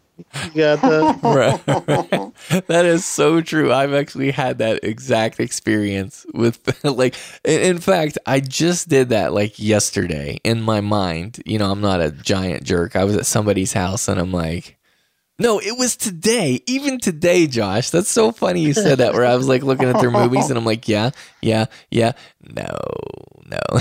yeah, and and when people, this is embarrassing, but when people come over and look at my my movie collection because I'm pretty proud of it. I put I don't put as much effort into it as Dave does. He's next level, but I would say of like normal earthbound humans, I have like a pretty good movie collection. yes, you do. And um, I when people look at the comedies, I'm very quick to be like, oh, you know, my wife's movies are mixed in here. There's some of my kids' movies. Just beware. I got that for free. Right, you know, right, right. Because I don't stand by her comedy taste at all. Oh, Oh, uh, we won't no, tell I'm, her. I'm, I'm with you. My wife, every now and again, she'll, you know, she'll say, "Oh, can I put this movie in with yours?" I said, "What? Failure to launch? No." right. oh, that's so funny. Uh, that's really funny you mentioned Failure to Launch because that is the movie that I met Cody Clark over. I emailed him after reading his review of Failure to Launch. And so, people who know film critic Cody Clark from the comments and stuff, that's a particularly uh, sketchy flick, huh, Doc? Not just not a favorite. Yeah, That's right, all. right. Just not a favorite. Right. Not horror whatsoever. Um, You can hear critic Cody Clark over on Movie Streamcast regularly if you want to hear him rip apart movies like Failure to Launch. He's hilarious. I love that guy. Okay, uh, Dr. Shock, what do you rate Brain Dead? I would probably come in. Um, I'm going to come in. I think between you and uh, Terra Tovi with an 8.5. Okay, cool. Um, I think it's one to. I would own it, and I would. Uh, I would say to pick it up and buy it. Um, you know, it's uh, it's it's lawnmowers and kicking ass for the Lord. That's awesome. Okay, so that's our review of Dead Alive. Let us know what you think in the show notes for episode 87. Okay, and at this point, let's move into our feature review of Slither. When you marry someone, you promise to love them forever. Baby. No matter how much they might change. Ryan? Baby, what happened to your face? It's just a bee sting. From Universal Pictures Are you sick or something? comes a film so shocking. Uh, we got a real problem here. So disgusting.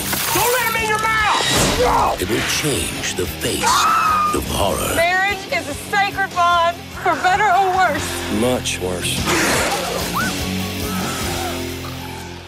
Slither is a 2006 film directed by James Gunn, also written by Gunn, and starring Nathan Fillion, Elizabeth Banks, and Michael Rooker, among others. Um, it's kind of it has that feel of a B movie and kind of that schlocky. It's almost like it's going for the schlocky vibe of a Brain Dead, Dead Alive, but to me, it does it in a much more interesting way. It's very reminiscent of Night of the Creeps, and people will mention that all the time.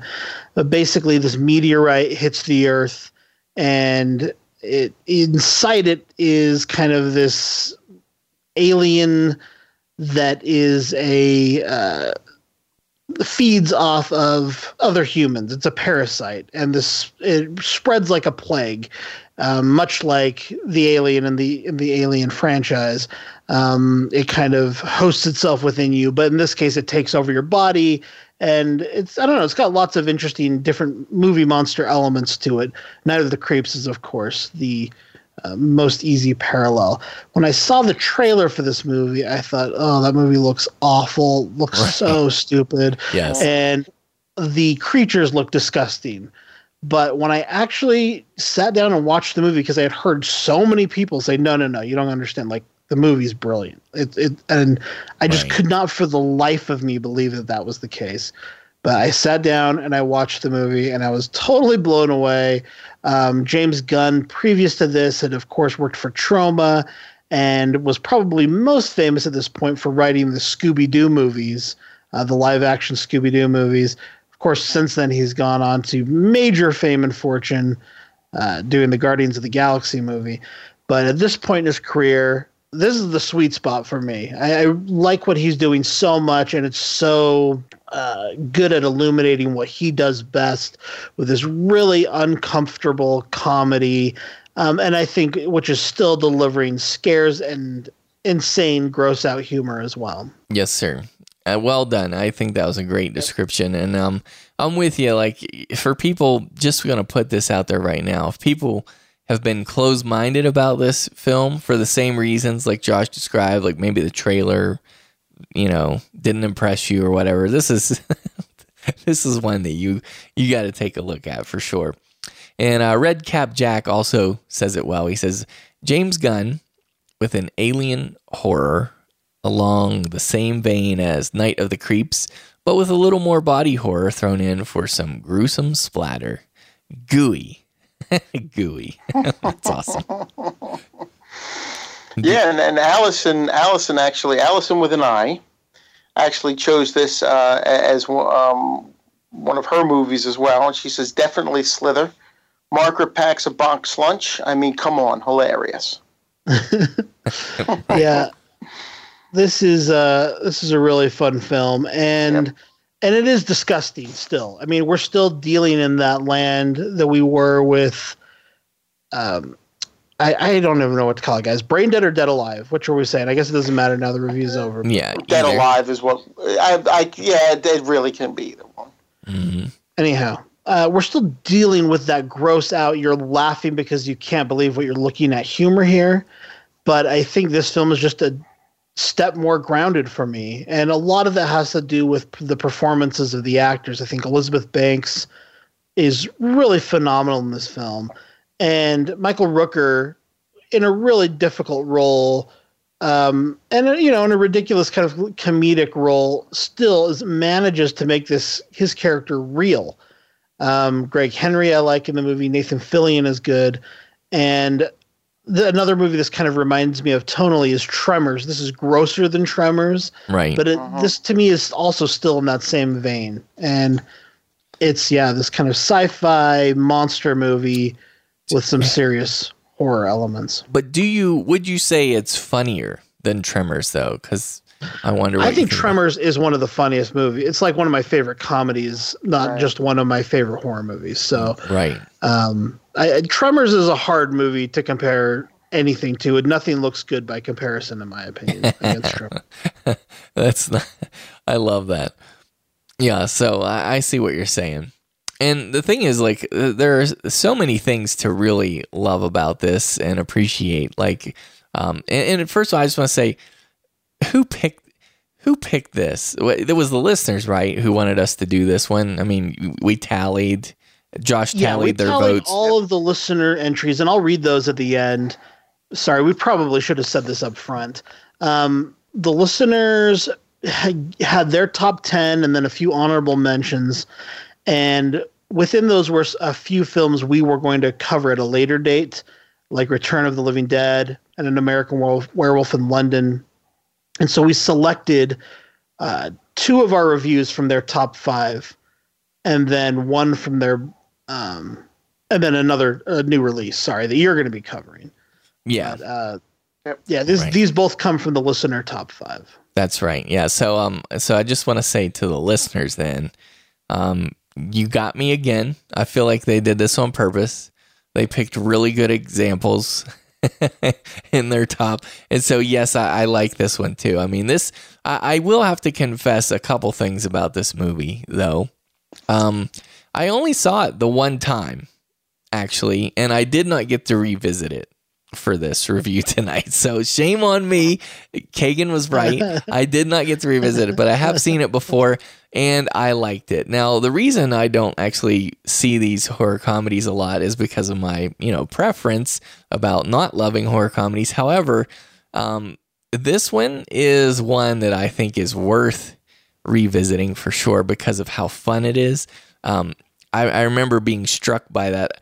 I, I actually this came out in 2006, right? So I know I didn't see it in the theaters, but uh, somehow I got suckered into this because I was like you, Josh, where I'm like, okay, that trailer, it's not doing it for me. But Elizabeth Banks, I love, and who doesn't? And then Michael Rooker. Right. I mean, if we remember Michael Rooker from like his 1986 role, right? Henry, Henry Portrait of a Henry Serial Killer. Portrait of a Serial Killer, yeah, which Port- he was just chilling in that movie. I know, Yeah. I know. It was incredible. Yeah, and so ever since that film, I mean, I knew that that guy was like the real deal, great He's, actor. he really, he really is. I mean, I, I don't, I think I pretty much enjoyed him. I'm trying to think of like the w- range of movies I've seen him in. I mean, you've got Henry, you've got this. You know, he was in Eight Men Out.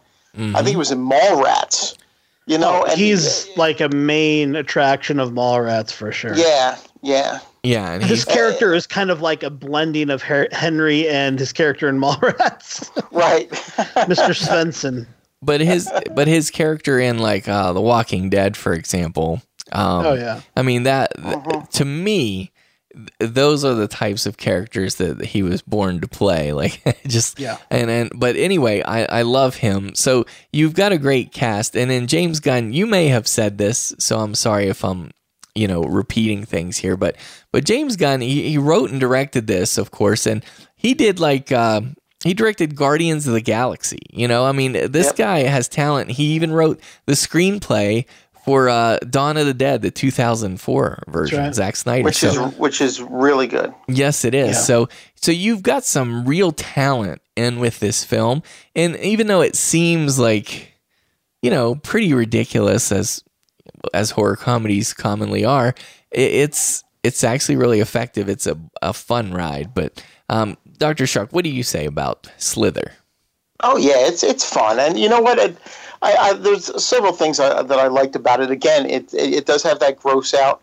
I did like the the you know the creatures, um, the way that they uh, Yeah. they sort of just sort of slithered uh, along the ground there, um, and even even the little like nods like that that James Gunn threw in there to to some other. Um, uh, you know, other horror film. Like I think there's a bar named uh, Henenlotter, you know, after the guy who directed Basket Case.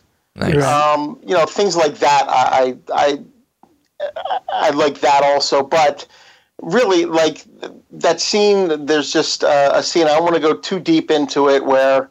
Um, you know, the you got the, the, the sheriff and his and his uh, you know, deputies are all sort of uh, staked out there. They're waiting. They're looking for something, and then when you finally see uh, Grant come like traipsing out of the woods, um, you're kind of like, "What the hell?" You know. Right. Yeah. And then you get that you get that again in, in, in a barn um, with another character. It's it's just you, you love you, you love where it goes. I love where it goes. It's it's a fun movie. I really like Nathan Fillion in this too. You know, I thought he did a good job as well. Um, Yeah. So yeah, yeah. This is this is just a it's a fun movie. You know what? James Gunn has done. Yeah, he did work for Troma. He did Tromeo and Juliet, which is actually one of my favorite Troma films as well. but just and this is not a horror movie, but he did another one that maybe not too many people have seen called The Specials from 2000. And it's almost like a precursor in a way to something like Guardians of the Galaxy in that it's a superhero movie, but it's like no special effects whatsoever. Um, and it's got a good cast. Know it's got Rob Lowe in it. Um, uh, oh God, I, I, I can't remember. I, I don't have it in front of me, but it's got a really good cast. It's about a group of superheroes who are like the fourth or fifth rated. This is a world where there are superhero teams all over the place and these guys are like at the bottom rung they get all of the they get all of the cases that the other four reject Right. so and and is following them along and how they're relating to each other and everything and how they just sort of relate to each other in an everyday sort of fashion because they're superheroes but they're not well respected superheroes and not really making a lot of money being superheroes Kind of like So Mystery it's- Men, right? Kind of like Mystery Uh, Men. along, along the lines of mystery men but but even different than that even just a little more uh, uh not subdued not you know it's not it's not quite as as as showy as not not quite as as um, you know I guess sort of visually vibrant as as um, mystery men. This is just these people. I mean, uh, half the time they spend sitting around a table complaining about their lives. But it's just an interesting Yeah. take on a superhero movie. And then Ja- actually, James Gunn plays a role in it, and his, his brother plays a role in it too. Nice. Uh, it's You know, just it's just an interesting movie. As long as we're on superheroes, he also did a movie called Super with Rainn Wilson that I Oh, yeah. I really like that as well. Yeah. And that's probably the most pared down of all of his superhero. Uh, I'm glad you told me that because I've always wondered if I should watch that one, and I love Rainn Wilson. But um, it's it's I don't know if you'd like it. oh, okay, well, all right, I'll I'll take that into consideration because you know me pretty well, Josh. I have to say. We'll talk about this on another podcast. We'll talk all about Super on another show. okay, you got it. So, um, the back to Slither though, like two of the taglines that I love on this are "Slug it out," which I think is hilarious, and "What's gotten into you?" Like, I think that I don't know. I love taglines. I'm a sucker for those, and I think this has some decent ones. But, anyways, um, guys, I don't remember much else t- to discuss with this. But do you have anything else before we go into ratings? I mean, I think it's just interesting that both of the films we ended up talking about tonight are kind of gross out horror comedies because there is a large spectrum. And I think it just so happened that these are the two that we ended up covering. If you're not into gross out stuff, this is probably not for you, but um but if you don't mind it a little bit, it's not as crazy as some of the other films like Right. Dead Alive. Right. That's for sure. Yeah. And I think it is in the um I think it's in league may, maybe not yeah, yeah, maybe not as funny as Tremors, but I think it's in league with Tremors, uh, which is to say I think it's a B mu- a B movie that's done well, right? And and that Yep. sounds weird to say that, right? Like cuz B movies are, you know, traditionally not great, but like sometimes they're fun.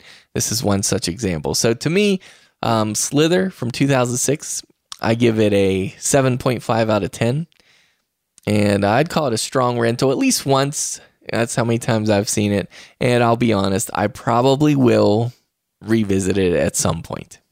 What do you say, Dr. Shock? Uh, I'm going to go with an eight, and I think this is one I would pick it up. I would I would buy it because I'm with you. I will revisit it at some point as well because it's just a fun movie. Nice. Okay. And uh, Wolfman Josh. I also give this one an eight, and I say buy it. It's one that I do own, and I've watched several times, and just right on the line there for me of finding it a little wacky and gross out, but still very enjoyable. Okay. There you Again, go. If you like Night of the Creeps or Tremors, oh, yeah. this is right in that wheelhouse, and it's Right. playing off of stuff like The Blob and a lot of those classic sci-fi horror movies. Sure is. So let us know in the show notes what you think of Slither. All right, guys. Now let's move into um, a short little review here of The Final Girls from 2015.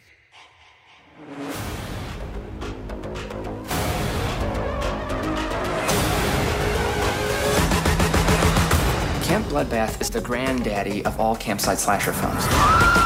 Max's mom plays Nancy, this shy girl next door. Nice legs. What time they open? It's cool you get to remember your mom this way. At least I get to see her on the anniversary of her death, even if she is being chased by a psycho.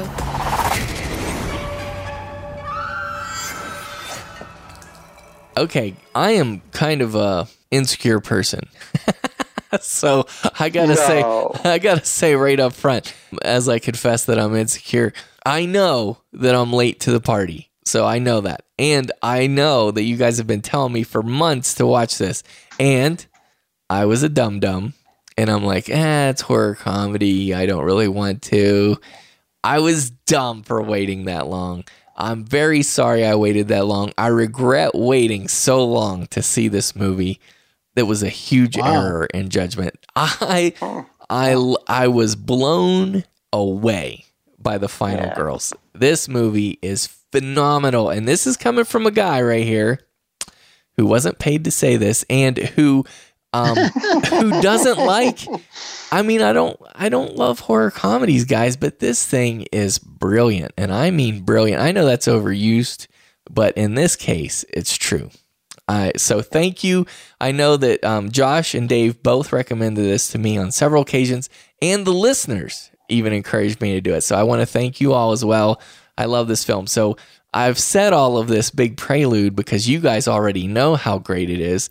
I've said all this in hopes that if some listener out there is stubborn like me and thinks, "Oh, I don't love horror comedies, then you're making a mistake. You have to rent this because this would have been, I'm going to tell you right now, this would have been not only in my top 10 horror, I think, for, for last year, for 2015, it, it definitely would have been in my top 10 horror, but it would have been in my top 10 just of all genres as well. Wow.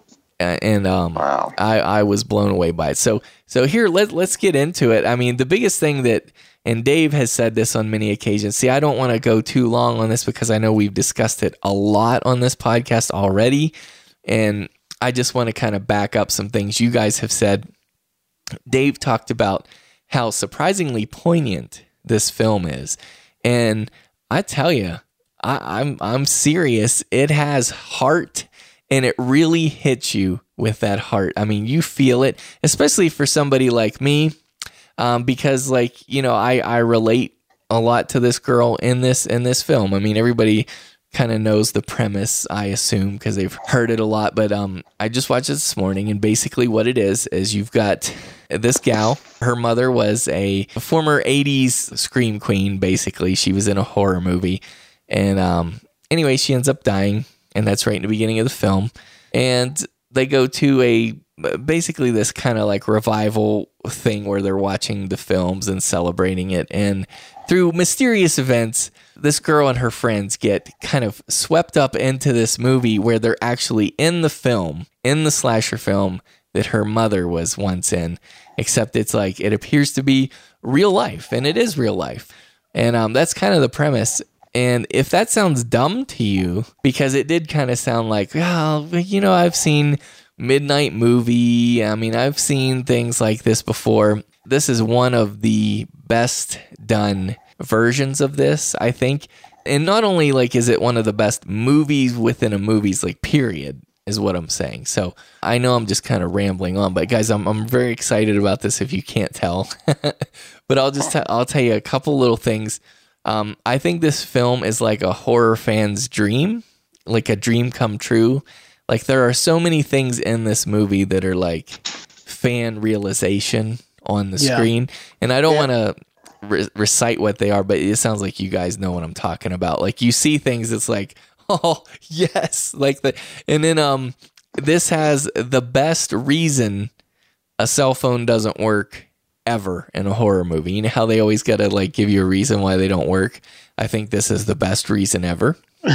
so, um, I, think it, it, does some really creative things with movie conventions, which I won't spoil anything about that. And it's got that the movie fan and it. it's got all the character tropes that we're used to. But I especially love the movie fan character who knows about the movies. And man, I, I just I love this, and you're gonna hear me talk about this later when we give a top 10 list. I mean, that's how much I love it. But to me, this is a 9.5 out of 10. This is a must see rental. This is a buy it right now. And this is a, a, a watch it once a year at least. So thank you, everybody. Um, I'm dropping the mic walking away. Nice. so anyway, well, I'm super glad that you finally got a chance to see that. So, yeah, definitely, uh, and and that you liked it as much as you proved right. yeah, you, you, were right, and uh, I I want to say one last thing. I I just got to put this out there, and it won't spoil anything for people who haven't seen it. For people who do, you'll know exactly what I'm talking about. Um, the Bette Davis eyes, the use of the song Bette Davis eyes in this film. Yes blew my mind, and and I'm I'm talking, yeah, t- twice. I mean, my mind was blown. And the other thing I gotta say is, um, I was never a fan, and this is very unfair, but um, Malin Akerman right? I did not like yep. that actress, and I'll tell you why. A long time ago, like right at the beginning of my film critic career, I think I saw her in this awful movie. What was it? Like the Heartbreak Kid or something, where she was this awful. Yeah, that's what it was. The Heartbreak Kid with Ben Stiller.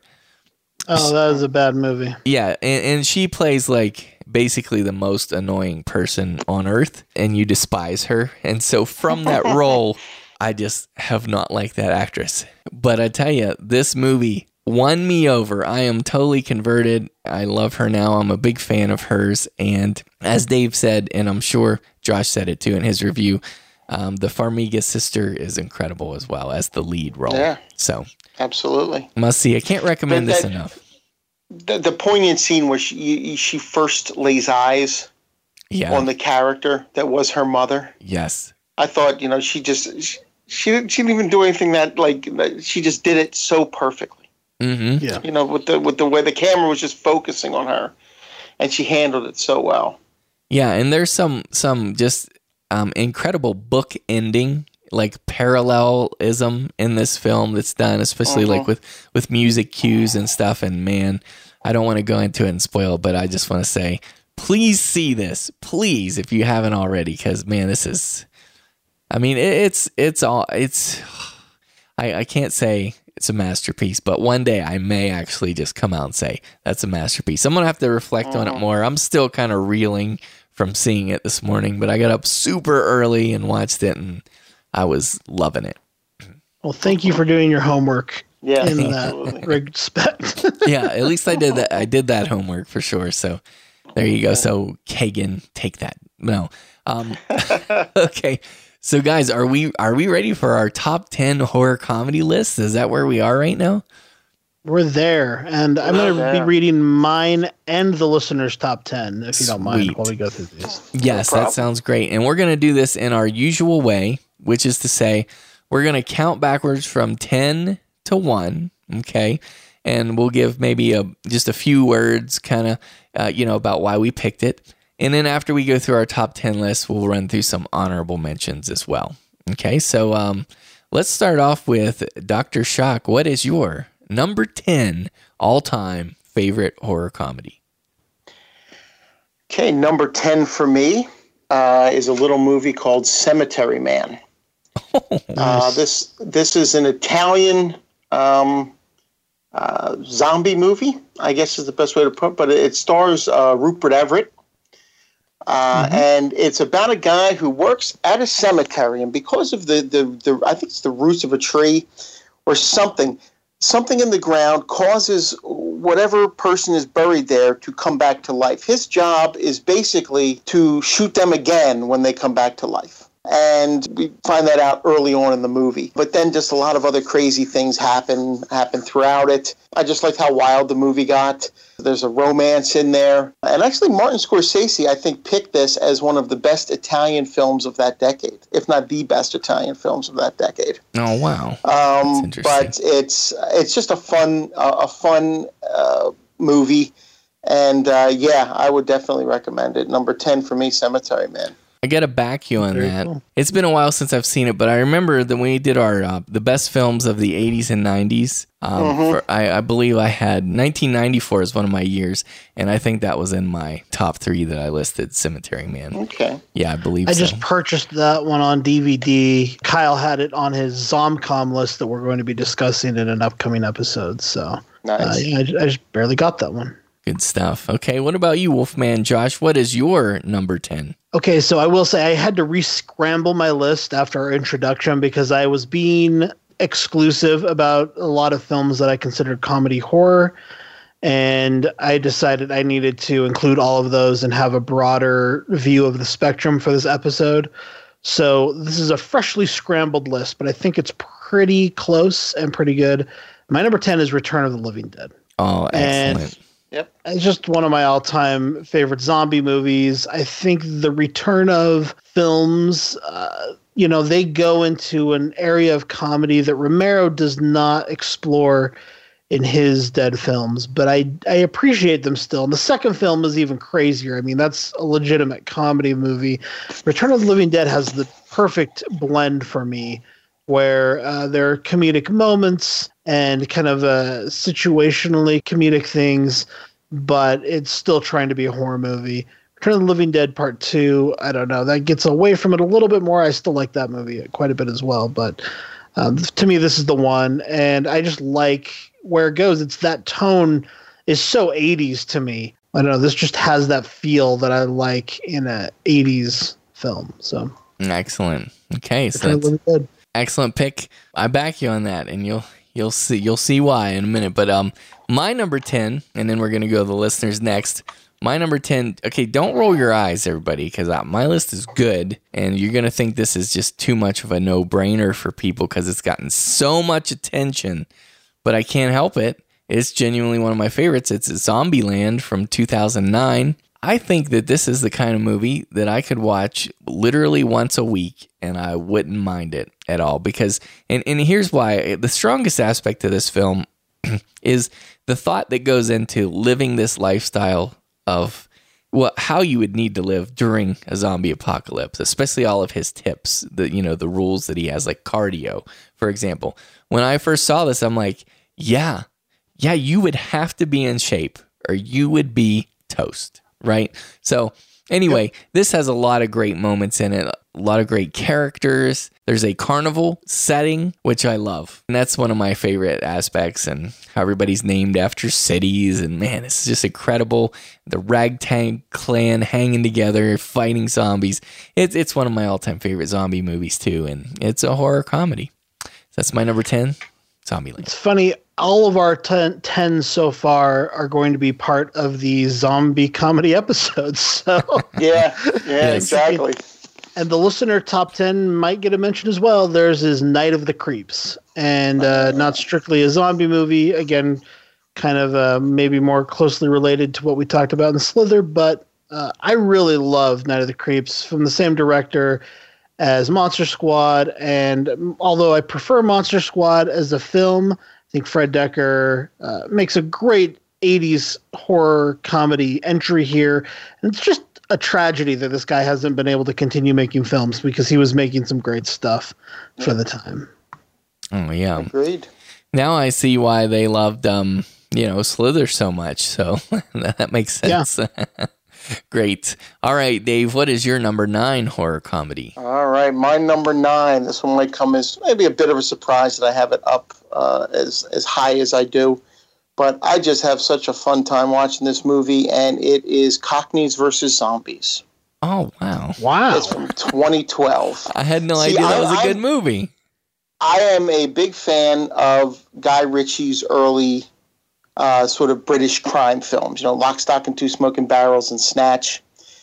Um, and this feels like if Guy Ritchie, at that era, Guy Ritchie were to do a horror comedy. That's what this movie feels like to me as I watch it. And uh, it even has Alan Ford in it. He played Bricktop in Snatch.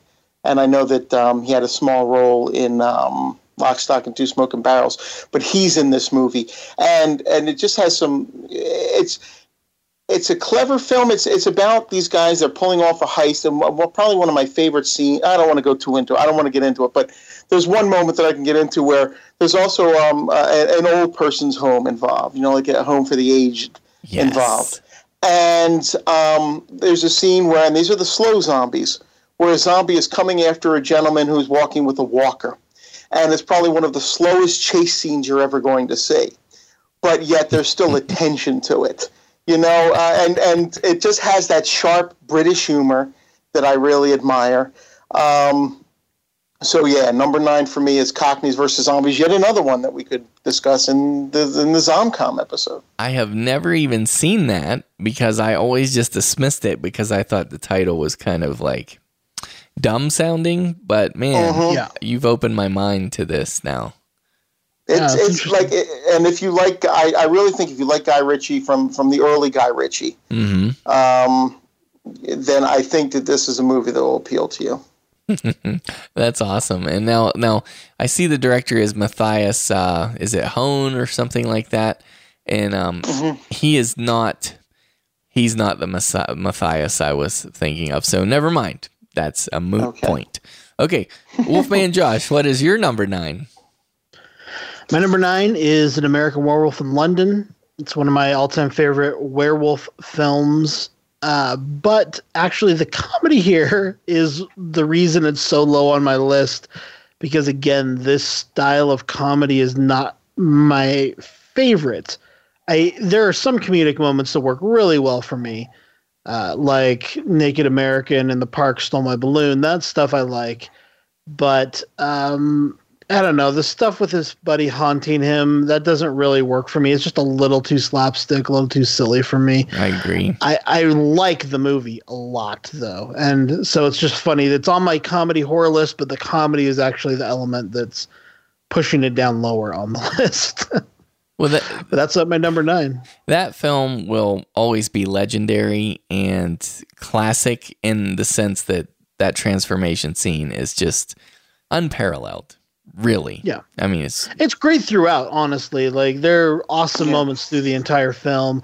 And the final scene with the werewolf, I won't spoil here, but I think it's one of the cooler werewolf scenes in a movie. So hmm I'm with you. It's a good number nine. Okay. And my number nine has already been mentioned, so um, I'm sorry for the reruns already, but that's uh, The Return of the Living Dead. And I, you know, the more that I've learned from like Kyle, for example, Kyle Bishop, our zombie expert co-host, the the more that my eyes have been kind of opened up to the fact that this maybe this film right here, The Return of Living Dead 1985 isn't as trailblazing as I thought it once was, you know, because the more that I learned about zombie films and zombie cinema, then the more that I realized that things were done before. But I just for for many years I was kind of attributing this film as kind of a trailblazer in many ways. And so it's always been high on my list for that reason because I think it does do a lot of cool stuff. Plus the director Dan O'Bannon of Alien fame, right? Um, Yep. Yeah, you can't go wrong there. So anyway, that's my uh, number nine. Okay, Wolfman Josh, what do the listeners say is their number nine? the listener's number nine is The Burbs. And that is a film, yeah, with Tom Hanks uh, in the lead role, Rick Ducommun, and uh, just an excellent cast. Uh, Carrie Fisher, when she still looked like Carrie Fisher. Um, That was And- cold hearted right there when you said that. I mean, I don't mean to be offensive. I I think you know there's something to be said for growing old gracefully, and I really liked the way her face looked when it was her real face, and before it got stretched out so much. Uh, Bruce Dern, who I think is one of the great actors of all time, Yes. I'll agree It- with that. Is such a memorable role here. And Corey Feldman, who I, you know, I don't think is necessarily the best actor, but of course is a major part of 80s cinema and some movies that are some of my all-time favorite movies. I actually really like his performance in this movie. I think it's perfect for the role he's playing. And yeah, they a group of people um, think that some nefarious strangers have moved in in their small suburban cul-de-sac and they think that these newcomers may have murdered another of their neighbors and they set upon investigating them.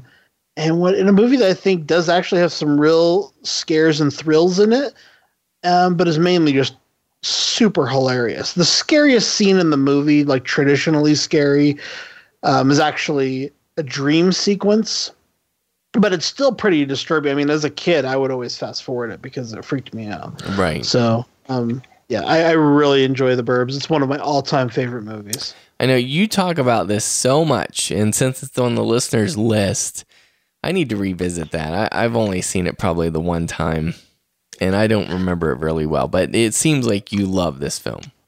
Tom Hanks' performance. This is m- probably my favorite Tom Hanks performance. Wow. It's the same type of Tom Hanks that's in movies like Big, but he's just at that age between when he was his younger comedic self and his adult serious self.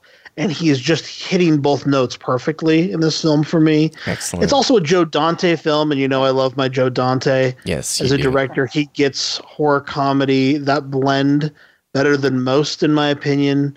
and Bruce Dern, this is just a standout film for all involved. Rick Ducommun, this is his most memorable role. Uh, Corey Feldman, this is one of his best acting jobs. Carrie Fisher, this is probably her best thing she did outside of Star Wars.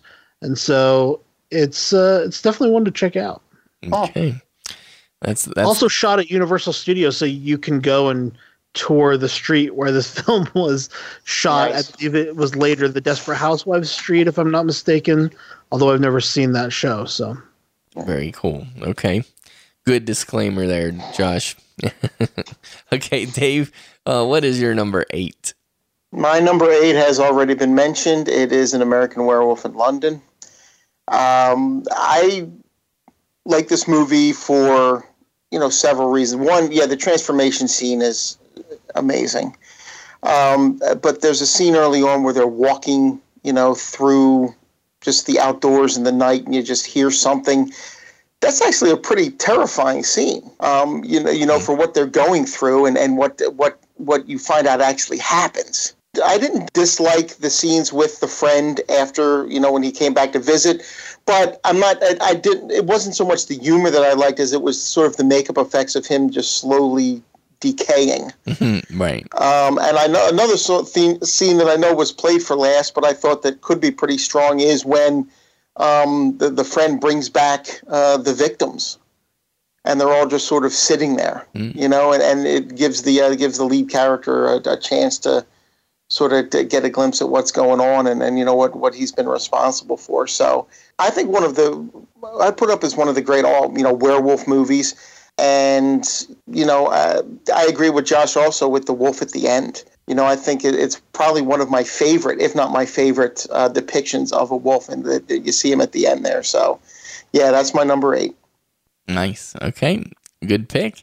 And Josh, what is your number eight? My number eight is a film that you do not like, Jay, but I talked about it on our Christmas horror episode uh, last year, not this previous Christmas, but the Christmas before. It's Joe Dante's Gremlins, and I it's one I of my like favorite it. monster movies. I love I love Gremlins. I think it's fun. I think it's scary. It's funny, and it was a, again just a major touchstone in my childhood. So I yeah. And I got to interview uh, the voice of Gizmo recently, so I, I totally geeked out on him about Gremlins, and he didn't really have much to say about it, frankly. Oh, really? Oh, wow! Did he do any gizmo noises for you? He did actually. Oh, that's Nice. excellent. that's fine. And just to just to make clear to everybody, it's not that I don't like Gremlins because I do like Gremlins. I just I'm not into it as a horror film per se, but it's in my honorable mentions for this. I'll tell you what, it's in my honorable mentions too. But for me, when I saw it when I was younger, it hit me more as a horror film than it did um, uh, for the comedy, and it was probably because I, I really liked that little town. You know, I liked the people in it, and these gremlins were just going in and and and you know taking people out, and it was just kind of and at Christmas time, no less Right. you know so it it, True. it did kind of resonate with me and of course I, I know i think we've you know we've discussed it before um, another scene that always stays with me and it doesn't even have to do with the gremlins is, is phoebe cates that story she tells about her father and why she doesn't like christmas Yeah, the satellite story. The satellite story. yes it's incredible. yes Yeah, it's it's one of the greatest actually, but I'm with you. And Gremlins is admittedly it is built like a horror film. There's no doubt. Mhm. So, okay, I, but I, it's a good pick. All right, my number eight is one that I've already raved about tonight like a maniac. But uh, the Final Girls, it had to go in my top ten list. I was that impressed. I know it's fresh, but I'm telling you, it'll still be there. So just one more plea. I've already talked about it. If people haven't seen this, trust Wolfman Josh, Dr. Shock, Jay the Dead, and the listeners. You've got to see the Final Girls. Yep. Okay. What's the uh, listeners' number eight? Their number eight is Tremors, which I agree with wholeheartedly. Absolutely. Um, This is another big monster movie set in a small town. This one's out in the desert, and these monsters who react to seismic vibrations uh, sm- start attacking a small community that is cut off from civilization, and it's super scary. I remember seeing this the first time and being afraid to walk across the lawn from the car to my house after seeing the movie. and and it's just a really fun movie. It's just a it's just a blast, and it's both funny and scary. Yes, it is a Beastly Freaks flick, and it's a siege narrative. And and like I don't know if you guys did this when you were little kids, but didn't you always pretend that the carpet was lava and you had to run around and jump from furniture to oh, furniture and not get, you know, touch the ground? Well, this has that very same thing in the movie. So when I first saw this, I, like my little boy heart was just like set aflame because I'm like, yes, I could do this. I could survive against these these creatures. Anyway, I love them. Uh-huh. The actor who plays Melvin, the bratty preteen, is a friend of a friend. So if we ever do the Tremors franchise on the show, I'll, I'll get him on the show and uh, he can tell us all about the behind the scenes of this movie. It'd be fun. I would love it. Let's let's do that. Okay. So that's the listeners number eight. Tremors, great pick. And uh, Dave, what's your number seven?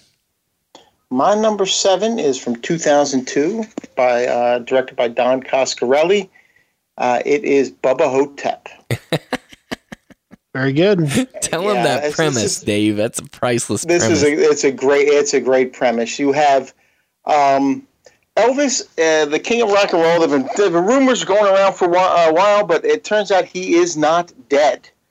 What happened was um, the person who died, everyone thought was Elvis, uh, was actually an Elvis impersonator that Elvis had changed uh, places with. Uh, and the Elvis impersonator had a drug problem, and he is actually the one who died in Graceland. But this is Elvis as an older man living in a how does he put it? I'm trying to find the line here. And it's Bruce Campbell playing Elvis, by the way. I'll, I'll throw that out there. Okay, how could I have gone from the king of rock and roll to this? Uh, this is Elvis talking.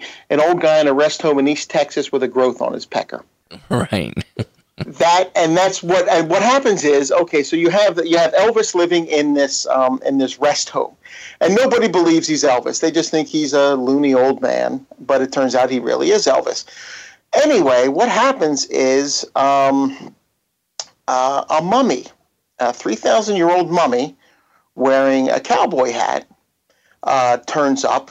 Um, you know we, we see what happens uh, and he and he is eating the souls of the uh, other, um, I guess, residents of this uh, old person's home. It sounds like you're Um, making this premise up as you go along. It does sound that's, like I'm making that's, it up, but I'm not. that's the Now, real premise, aided- people. That is the real premise, and he is aided. What happens is um, he finds out what's going on. He decides to take on the mummy, and he is aided by former President John F. Kennedy, who is now an elderly black man in a wheelchair, played by Ossie Davis. As one would expect. Yes. exactly yes um, this is just it's just and part of it is you know the premise part of it is i did like the whole idea of and how they set up how elvis was actually alive but then there are some moments in this movie like uh, when he's in the hallway and you see what happens to these uh, these older people that this mummy takes where you're kind of like oh this is sort of creepy um, you know, and again, it's Don Coscarelli. You know, he had done Phantasm. He had done the the, the, the Phantasm movies. Um, and I know that they've been talking about doing a sequel to this at some point. I, I think it was Bubba Nosferatu. I think is what they were going for, or something like that. Hmm. Uh, which I, which I, I, I don't know if I, you know, I, I, I don't know. I'd be kind of interested to see, uh, see what happens.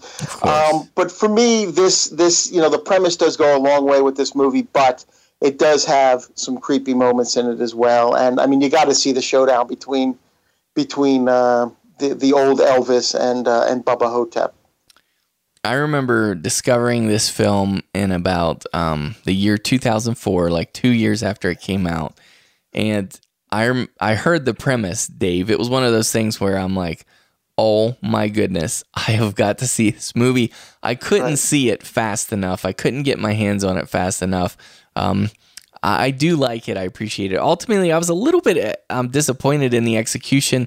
I've never been able to put my finger on what aspects I don't love, but maybe one day we could like review it in depth and I could Yeah. like really kind of like unpack it a little bit. But Well, I, I can see us doing a, a mummy episode at some point. So, oh yeah, you know, yeah. we can we can throw. There's not, and I'm not just talking. You know, the classic Universal. There's been a ton of mummy uh, movies out there. So yeah. Do you like it, Wolfman?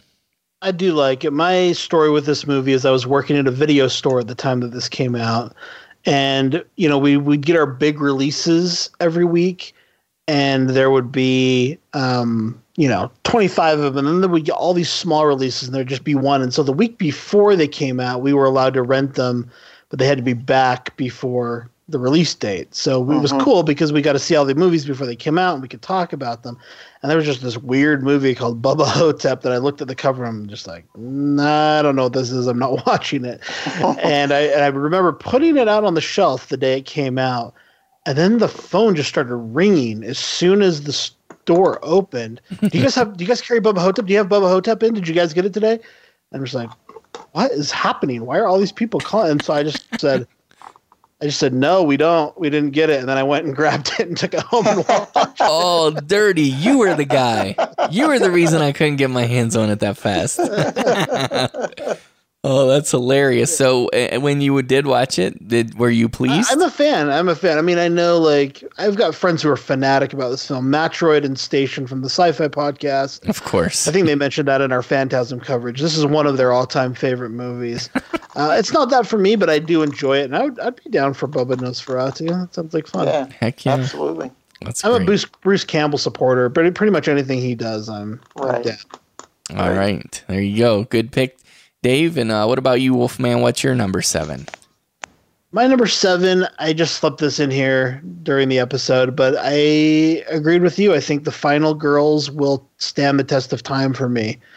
And I think the emotional center of this film uh, elevates it above a lot of other films that this feels like it might be at first. It, might, it feels like it might be similar to a lot of uh, things that have come before it, at, you know, about the 15 minute mark. But by the end of the film, when I'm actually crying when I'm watching it, Me too. I just can't believe what I'm watching, and and uh, I don't know. I think this for me is a movie that's going to last. I may be wrong, but right now it's my number seven. We must sound so bizarre, but like I, it's true. I cried a couple different times during this movie, and people were like, "What is this? A, a drama? Like a an after school special? Like lifetime? You know, Kleenex movie?" And it's like, no, like the heart is there. I mean, you really are invested.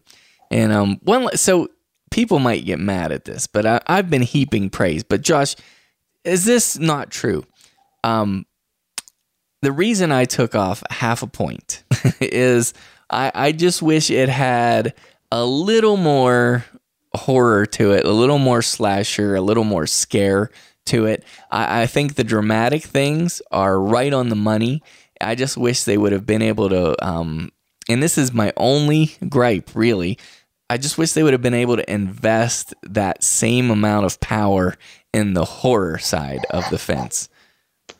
Yeah, I mean, I talked about this last time. Uh, one of the several times we've covered this movie on the podcast. I talked about how I listened to the two commentaries, and it struck me how interesting it was listening to the director commentary versus the writer commentary because the writers seemed like really smart guys and big horror fans, and they had written this as an R-rated slasher. They wrote it as a hard R and the director was asked to make it into a PG 13 film.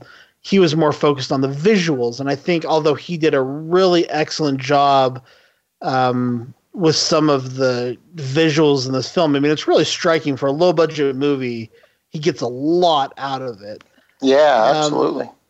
Despite that, I think he isn't as interested in the horror aspects as the writers were. Luckily, I think the writers have so much in there that it carries the horror moments, you know, even when the uh-huh. direction isn't necessarily putting a fine point on it. I look forward to the sequel that they're already talking about, and the writers may direct it themselves. And I think that has an opportunity to really deliver even more on this premise that I love so much. So, hmm. Great. That sounds like good news to me. Okay. You know, I back you on that. All right. So, my number seven is one that I am very fond of. I hope many other people are fond of it too. I believe they are. And um, honestly, the sequel could have just as much been in my list. But since this was the primary film, the original, I'm going for Dead Snow from 2009. Um, nice. I love this movie. It's a good one. Ski vacation turns horrific for a group of medical students as they find themselves confronted by an unimaginable menace Nazi zombies. And of course, I love the fact that you have like two of the most despised type of enemies, like Nazis. You know, like people feel a lot of hatred toward the Nazis. So they could see killing Nazis or they could see killing zombies. And what's better than Nazi zombies? So that combination's kind of interesting. And then the other thing is that this this horror film takes place in the snow. Like it's one of those few films, horror films that's in the snow and there's a lot of blood. And um, I love that this film has um, so many like it has a lot of like you know references like callbacks homages even to Braindead for example it's got mm-hmm. a film expert in it and um and and it has one of the most the single most uncomfortable yes sex scenes that but, you're ever going to find in a movie taking place in an outhouse. That that's true, and I was just about to say that, but I didn't even know how to approach that topic. But it, it's it, it, pretty unforgettable. It's yeah. it's one that's like, okay, this is definitely, um, you know, uh, capitalizing on fanboy or fan- fantasy, you know, like mm-hmm. the like a geek fantasy or something like that. But it's incredible. Anyway, and there's a lot of humor in this. There's a lot of subtle humor even in this film um, that, that you that you can catch. Um, I think this this movie is tremendous. This is something I, I try to gauge. I try to tell people how much I could watch a certain film, like how often. And I could honestly, even though this is pretty full blown horror comedy, right? I could do this once a month and, and be happy. So I love Dead Snow, and I'll just tell you right now, um, the the sequel. I love it almost as much, even though it's a little bit different flavor, but it could have just as easily been in my list. So if you haven't seen either of those, they're must sees. I have these on my longer list, um, and I actually put them both together. I kind of cheated. I put them both together because yes. I'm with you, Jay. I think I like I like the second one just as much as the first. Yeah, Josh. And I was just going to say, I was going to compare them, and I have done this in the past to Crank and Crank 2. Right. Uh, they're, the tones are different, but to me, brilliant. Dead Snow 2 is just cranked up to crazy. It's just insane. And um, that's right on the money. That's exactly yeah. right. I wow, you nailed that. Was that yours? Oh. Did you come up with that? As far as I know, yeah. Because that is exactly right, everybody. Yes, yes. I back you on that. okay, what's the listener number seven, pray tell? Listener number seven is, you know, one of Jay's all time favorite, most classic films, Ghostbusters. and uh, I am absolutely with you and the listeners on this one, Jay. yeah. oh, boy. I'm telling you, when you guys revisit that this year, no, it's good. Revisit. I've seen I've seen it twenty times. it's good. It's a good movie. It's good. Okay. okay. Great. Good pick, listeners. I sense some nostalgia there, Jay. Uh, yes, nostalgia goggles. that's what that's what it is. Okay, Dave, what's your number six? All right, my number six uh, has already been mentioned, and it is Return of the Living Dead. Oh, um, three not, of us. Not a lot. Yep, not a lot to add on that one. You guys have touched on. it. You did a good job with it. Um, but you know, uh, I think what I really uh, well, there's a lot of things I like about this film, but I I just love that opening um, when things just start going crazy and um, yeah, I know the one uh, the one actor I can't remember his name that was sort of over the top, but um, it's just so much fun when when these things start coming to life and, and and you see these guys reacting to it and then they call the boss up and he has to come in and they've got to handle the situation. It's just it's just a it's a good movie. It's um, it is funny, uh, and I think it gets the zombies right, just like uh, some of the other movies we've been discussing. So yeah, that's my number six. Great one. Hey, Wolfman Josh, what's your number six? My number six is yet another zombie comedy. It is Shaun of the Dead. And this is my favorite zombie comedy spoiler for that episode, but I just think this movie does everything right. It was my introduction to all of these this crew of Simon Pegg, Nick Frost, and Edgar Wright, who as a trio, have created some of my most enjoyable cinematic experiences the last several years. So uh, I just love this movie. It's a classic, and um, yeah, I, this one has stood the, te- stood the test of time for me. I, I back you 100%. In fact, my number six is Shaun of the Dead. I totally Nice. agree 100% with you. And in fact, the, this would be on the I could view it weekly. Um, you know, I, I don't Yep. revisit that often just because, you know, I'm not into comedy, as I've said a million times. But the thing is, I could watch it weekly because it's got it, it's got it where it needs it. You know what I mean? I think it works.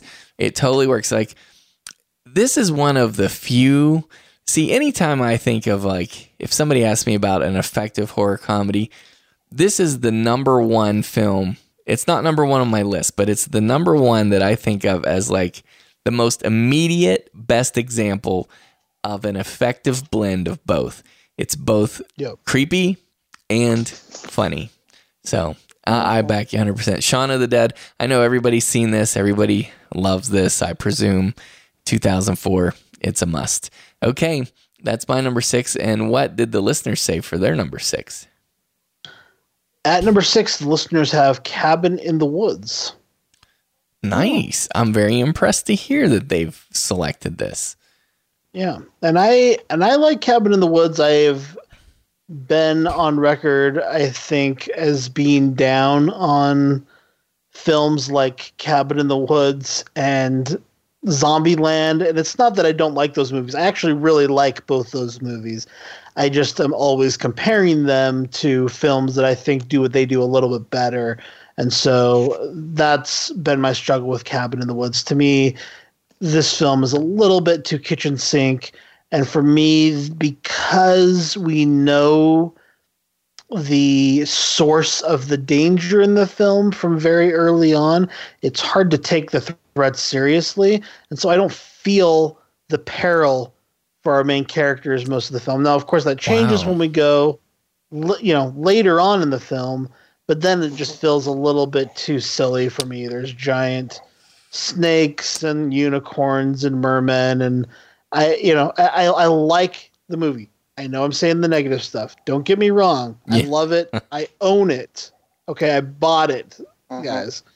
But it's just uh, I don't love it as much as everybody else. It seems, and that's kind of how I felt about Zombieland. I really like it. I bought it. I just it doesn't quite hit me the way it hits other people. But I gotta ask. So you said something really interesting. You said that even though, and I know exactly what you meant when you said it, because we're trying to be careful with spoilers, obviously. But you said even though you know um, about the source of the danger, that kind of took away some of the teeth, so to speak, of the danger. But um, for me, despite knowing the source, the danger is still deadly, and I mean fatal deadly.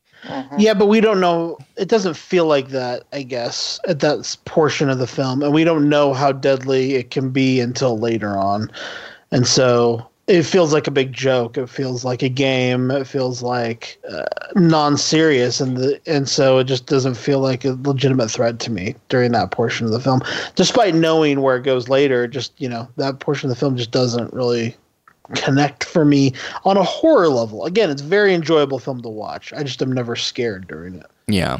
Now this one is in my honorable mentions, so I'll just chime in now since we're not gonna like talk a ton about honorable mentions.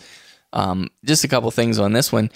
I personally, uh, one of the things that bothered me the most in in the horror community, not everybody did this, but when this came out, we heard people at Horror Palace say they, I mean, they felt like it was like an attack on horror or like a critique, like it was disrespecting horror. And I've always felt like it was a celebration of horror. And I still stand Yeah. by that. That's one of my, I like to beat that drum and fly that flag because I want people to know out there. If if any listeners are hearing this and you don't believe us that this celebrates horror rather than disparages it, please let us know, and we could prepare an in-depth review and try to illustrate uh, why that is. Now, uh, my dis- mean- go ahead.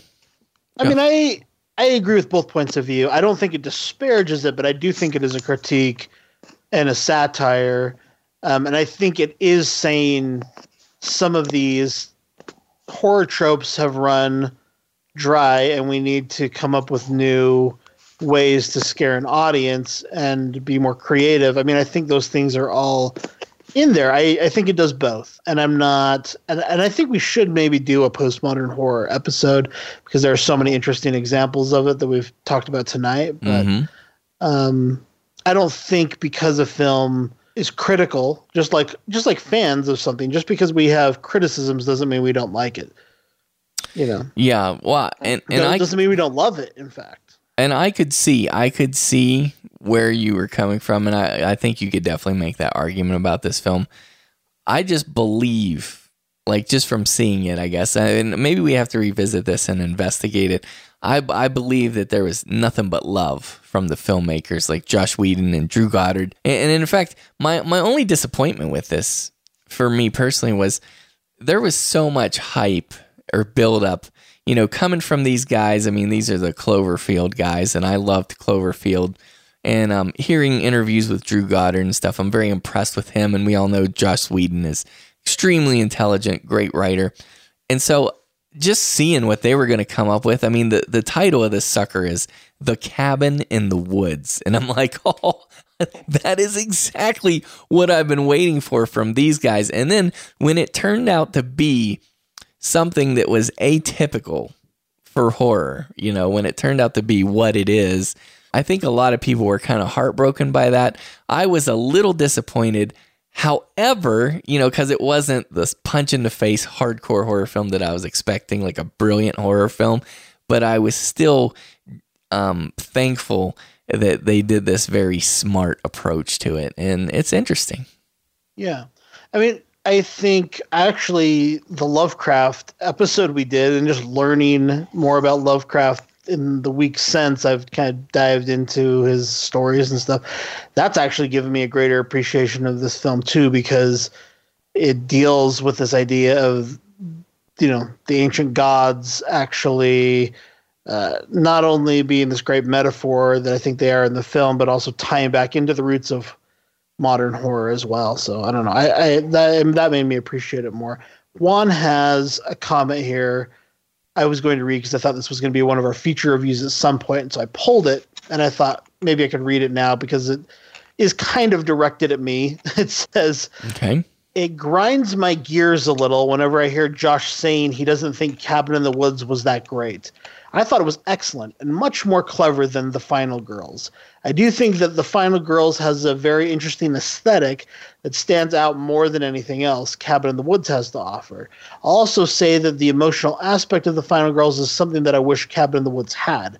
In the end, though, I think The Cabin in the Woods does so much for the horror genre, in particular the slasher genre. It gives meaning to all of the senseless violence and nudity of those movies, and it does it in an ingenious postmodern style that we haven't seen since Scream, or that we hadn't seen before Scream and haven't seen since. So I thought that was a nice comment from Juan. Interesting that Juan mentioned Scream in there, Dino. No, I'm just kidding. Like, so, Josh, real quick, real quick though, um, I, I, I want to agree with one thing he said.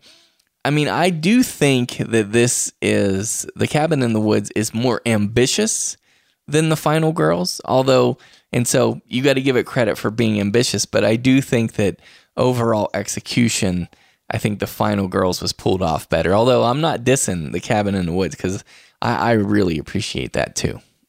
Yeah, and again, for me, it's the level of peril in the film. I feel like if I'm looking at those three films, Scream has the most immediate, intense, visceral impact on me. The Final Girls has a big step of remove, and for me, The Cabin of the Woods has the biggest step of remove. I'm just kind of, I'm thinking about the film in a really interesting, kind of academic way, but I'm not in it quite as much. I get you. Okay, excellent. Sorry, listeners. I'm not trying to disparage your pick. I think it's a great pick. no, I actually love when we we wrestle with one of the picks like that. I I know that seems like you know kind of jerky when we pick on each other's choices, but I think it's I think it makes for good discussion. Okay, Dave, what's your number five so we can pick on you? I'm just kidding. Okay. well, my number five is is actually a classic, and it's a movie that I have come to um, Uh, really respect, and I think you're going to be a little surprised with it. It is The Ghost Breakers from 1940. Oh, Um, yeah, not the one you thought I was going for. I, know, I thought you were Um, setting me up right there. No, no, this is not the one I was going for. This is um, it's got Bob Hope. He plays a character called Larry Lawrence. Um, and there's a great line in there where he he's he's talking and you know the, I think he's talking to uh, Paulette Paulette Goddard and Paulette Goddard uh, Goddard I can't remember. I, I I don't know how to pronounce her last name but you know. Anyway um, they're talking about um, what you know his name is Larry Lawrence. He goes really? Your name is is basically Lawrence Lawrence? And Bob Hope goes yeah my middle name's Lawrence too. My parents weren't very imaginative. Um, right. but it's it's Bob Hope's humor but there's several things about this movie that I really liked. One, Bob Hope does not play. You know how you were talking, Josh, about with Abbott Costello, um, uh, which, by the way, is number eleven for me. Abbott Costello meet Frankenstein. I'm just going to give a little bit of a spoiler there. For shame. Um, I'm disappointed in you, sir. But I mean, I love it. I absolutely love Abbott Costello meet I Frankenstein. know. I know. But you know, you were talking about how you know uh, uh, Costello's sort of like oh the you know the the, the sort of cowardly type of of um, uh, Cowardly character. lion. Yeah. exactly. Well, and then, and then Bob Hope had made a, a horror movie um, a year before this called Cat and the Canary, which is also considered a classic, where he plays that type of character. In this movie, he's heroic. He is rushing into these situations to save people. He is not afraid. He is like uh, this is a very different sort of Bob Hope character, even than he had done in the road movies with with um, you know with Bing Crosby. This is this is Bob Hope um, just playing against type in a way. He's still funny. He still has the one-liners, but he's not playing the sort of oh boy, I'm afraid of what's going on around here. Um, and I liked that. I thought that was interesting because that's not what you usually see with Bob Hope. Another thing about the movie is the, the how it uh, handles the horror elements. They end up in this in this old house at one point, and it is a creepy old house, and you see ghosts, and the way that the ghosts look. Um, for a movie from 1940, it works. But what really gets you is there is a zombie in this movie, played by Noble Johnson, and it is a creepy, creepy looking zombie. Wow. And it follows them. So there's there's quite a bit going on in this movie. I've just I've learned to appreciate it even a little bit more. Um, I don't know if uh, you know six months ago this would have made my top ten, but now it, it definitely does at, at, at number five. It also has a um, a young Anthony Quinn in it. Uh, he plays he plays a part in this as well, which uh, which I thought was kind of interesting. But yeah, uh, this is one I don't think many people will will have checked out. Um, but do it if you get a chance. It's yeah, the Ghost Breakers. As soon as you started talking about this, I was like already looking up how I could buy it because you just instantly captured my imagination with your description of it. That's right. It- it's Um, awesome. So I'm looking online. there are two versions of the DVD. There's a ten dollar version of the Ghost Breakers. There's also a collection that has six films. Um, That's for- that's the one I own. That's the Bob Hope collection. Now that eighteen one, dollars. Okay. Yeah, Now you- is you that worth also- getting for the the Cat and the Canary? It is because you'll get the Cat and the Canary with it too. The Cat and the Canary is also a very good um, uh, horror comedy, um, with Bob Hope playing a little bit more like to the same type of character he plays normally. Uh, but you know, it's for me the Ghost Breakers makes it worthwhile. But there, plus there are other, you know, you got the Paleface, you got other sort of classic Bob Hope movies on in that collection. So it is worth picking up. Yes, and it's eighteen dollars. You can't go wrong for six movies, especially with the quality that, that some of them are.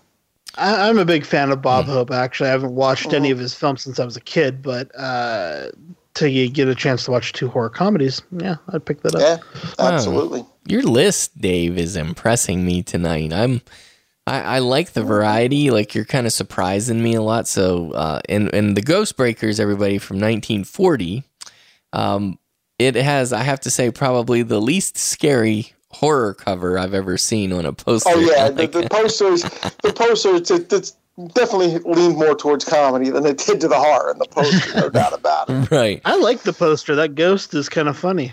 Yeah, well, it's it's just cool. It, it's neat because it, you can tell it's kind of old school, and um, I, I actually I really want to see this. So It- I have to borrow it from worth Josh when he buys it. Okay, cool. So, uh, Josh, what is your number five? My number five is Tremors. It's one of my all-time favorite movies. At this point, my top five. I'm going to be honest; they're somewhat interchangeable.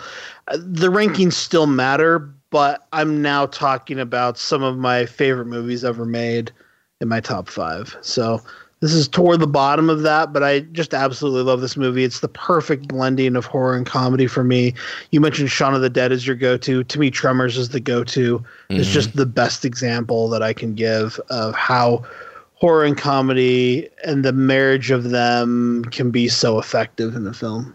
I get you. Now, were you a Family Ties fan back in the day? Because it's cool to see I Michael was. Gross in this. You it was really shocking, actually, the first time I saw this. Yeah, that, I I agree with you. That that was you know I think the type of character he played in Family Ties, which I think is very close to his, you know, I guess what what he is in real life. I'm thinking, um, but I don't know for sure. I don't know the man. He's, he's a liberal but- hippie in Family Ties, and he's a conservative redneck in Tremors. in, in so- Tremors, exactly.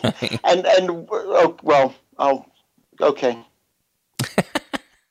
I, don't want to. I don't want to go any further because I still have part of my list to go to. No, I, Okay, I all right. get you. I get you. Well, anyway, I, I'm a big fan of Tremors, and yeah, I mean Kevin Bacon and Fred Ward are really what above all what make the film for me. They are Yes. so good, and this is my favorite Kevin Bacon performance in his career, probably. Wow. Uh, I just think he's so good in it. So Nice. And this is like a 10 for you, right? absolutely. Okay. We're now in 10 territory for the rest of my list. And frankly, Mm-hmm. Shaun of the Dead is probably a 10. And I don't remember what I give the final girls, but it's close. So Oh, yeah. Okay. Sweet. All right. So my number five, going to be a, a, a tiny bit controversial, and I'll explain why here in a second. My number five is um, Evil Dead 2. Okay, now, now, now here's yeah, 1987. Now here's the reason for this. Um, a lot of people disagree with me on this, and I'll just say very respectfully that they're wrong, which is um, the original Evil Dead from 1981. I truly believe that that was not meant to be like funny to people. Um, I mean, it's just it's just what I believe, but but you No, know, I, I I agree with you 100. percent I think the first Evil Dead is like straight up horror. Me too, and and I'll say this of Sam Raimi's film, which I think it's like um, I mean this is incredible. I think it's legitimately scary. It still scares me today. Like when I watch it now, I get scared watching that. Now I've talked to a lot of people who say that movie's funny to them, and they're like, "Oh no, that was meant to be funny." I'm like, "This is first of all, it's not funny, and if it's funny to you, you're kind of weird, you know." Like, but it, it's not. So anyway, when when they made when they made Evil Dead Two, it's basically the same uh, premise over again, but then with a, a really heavy comedy, you know, comedy slant to it with an over the top overkill stuff. And then they take it to the funny land. And then I think, you know, to me, this is my argument. Why would they make the exact same film twice if it was meant to be funny the first time and it's like, oh, we got to make it a little bit funnier the second time? It's like, no, one is horror straight up, one is comedy horror. So, anyway, I think The Evil Dead 2 is one of those classic 80s films for me. When I think of the 80s, I think of, you know, 80s slashers, of course, and then basically like Evil Dead and Evil Dead 2. I mean, those really stand out to me. This is an absolute must see. Like, if I had to, and this is going to sound crazy, but if I had to put together a list of 10 films that I think every horror fan should definitely like must see, Evil Dead 2 would be in that list. It would probably be like number 10, but I'm just saying it would be there. Jay, have you watched Ash versus Evil Dead yet? No. It's so good, dude. Is it? Okay. I love it. I mean, I don't know what the reviews are on it, but I absolutely love it. I'm not a huge Army of Darkness guy. That kind of took me out of it. Same. I think Evil Dead 2 is my sweet spot in this series, Mhm. and I think Ash versus Evil Dead is right there in that sweet spot for me. Wow. Okay. I love it. Yeah, I mean, yeah. So I, I do, I, I appreciate this film. Obviously, it's in my top ten horror comedies, but you know, I don't watch it that much. I will admit that. So, I guess shame on me. But there you have it. Okay, so what is the listener number five pick? The listener number five is Fright Night. And I think that's a great pick. I know some of our listeners were also in disagreement as to whether or not this was a comedy on Right. the comment section, but I think it is for me. And I Oh, think yeah. it's another pretty great example of uh, horror comedy. And we're talking Yeah. 1985 version, right? That is Yeah. correct. Yeah, me. Excellent movie. Yeah, it's in my honorable mentions. It's like my number mine too. 12. Yeah, mine too. So I'm with you. Yeah, and and by the way, Tremors, since you mentioned it already, that was my number eleven honorable mention. So Oh, okay, so Interesting. Dave Becker, Doctor Shock, what is your number four?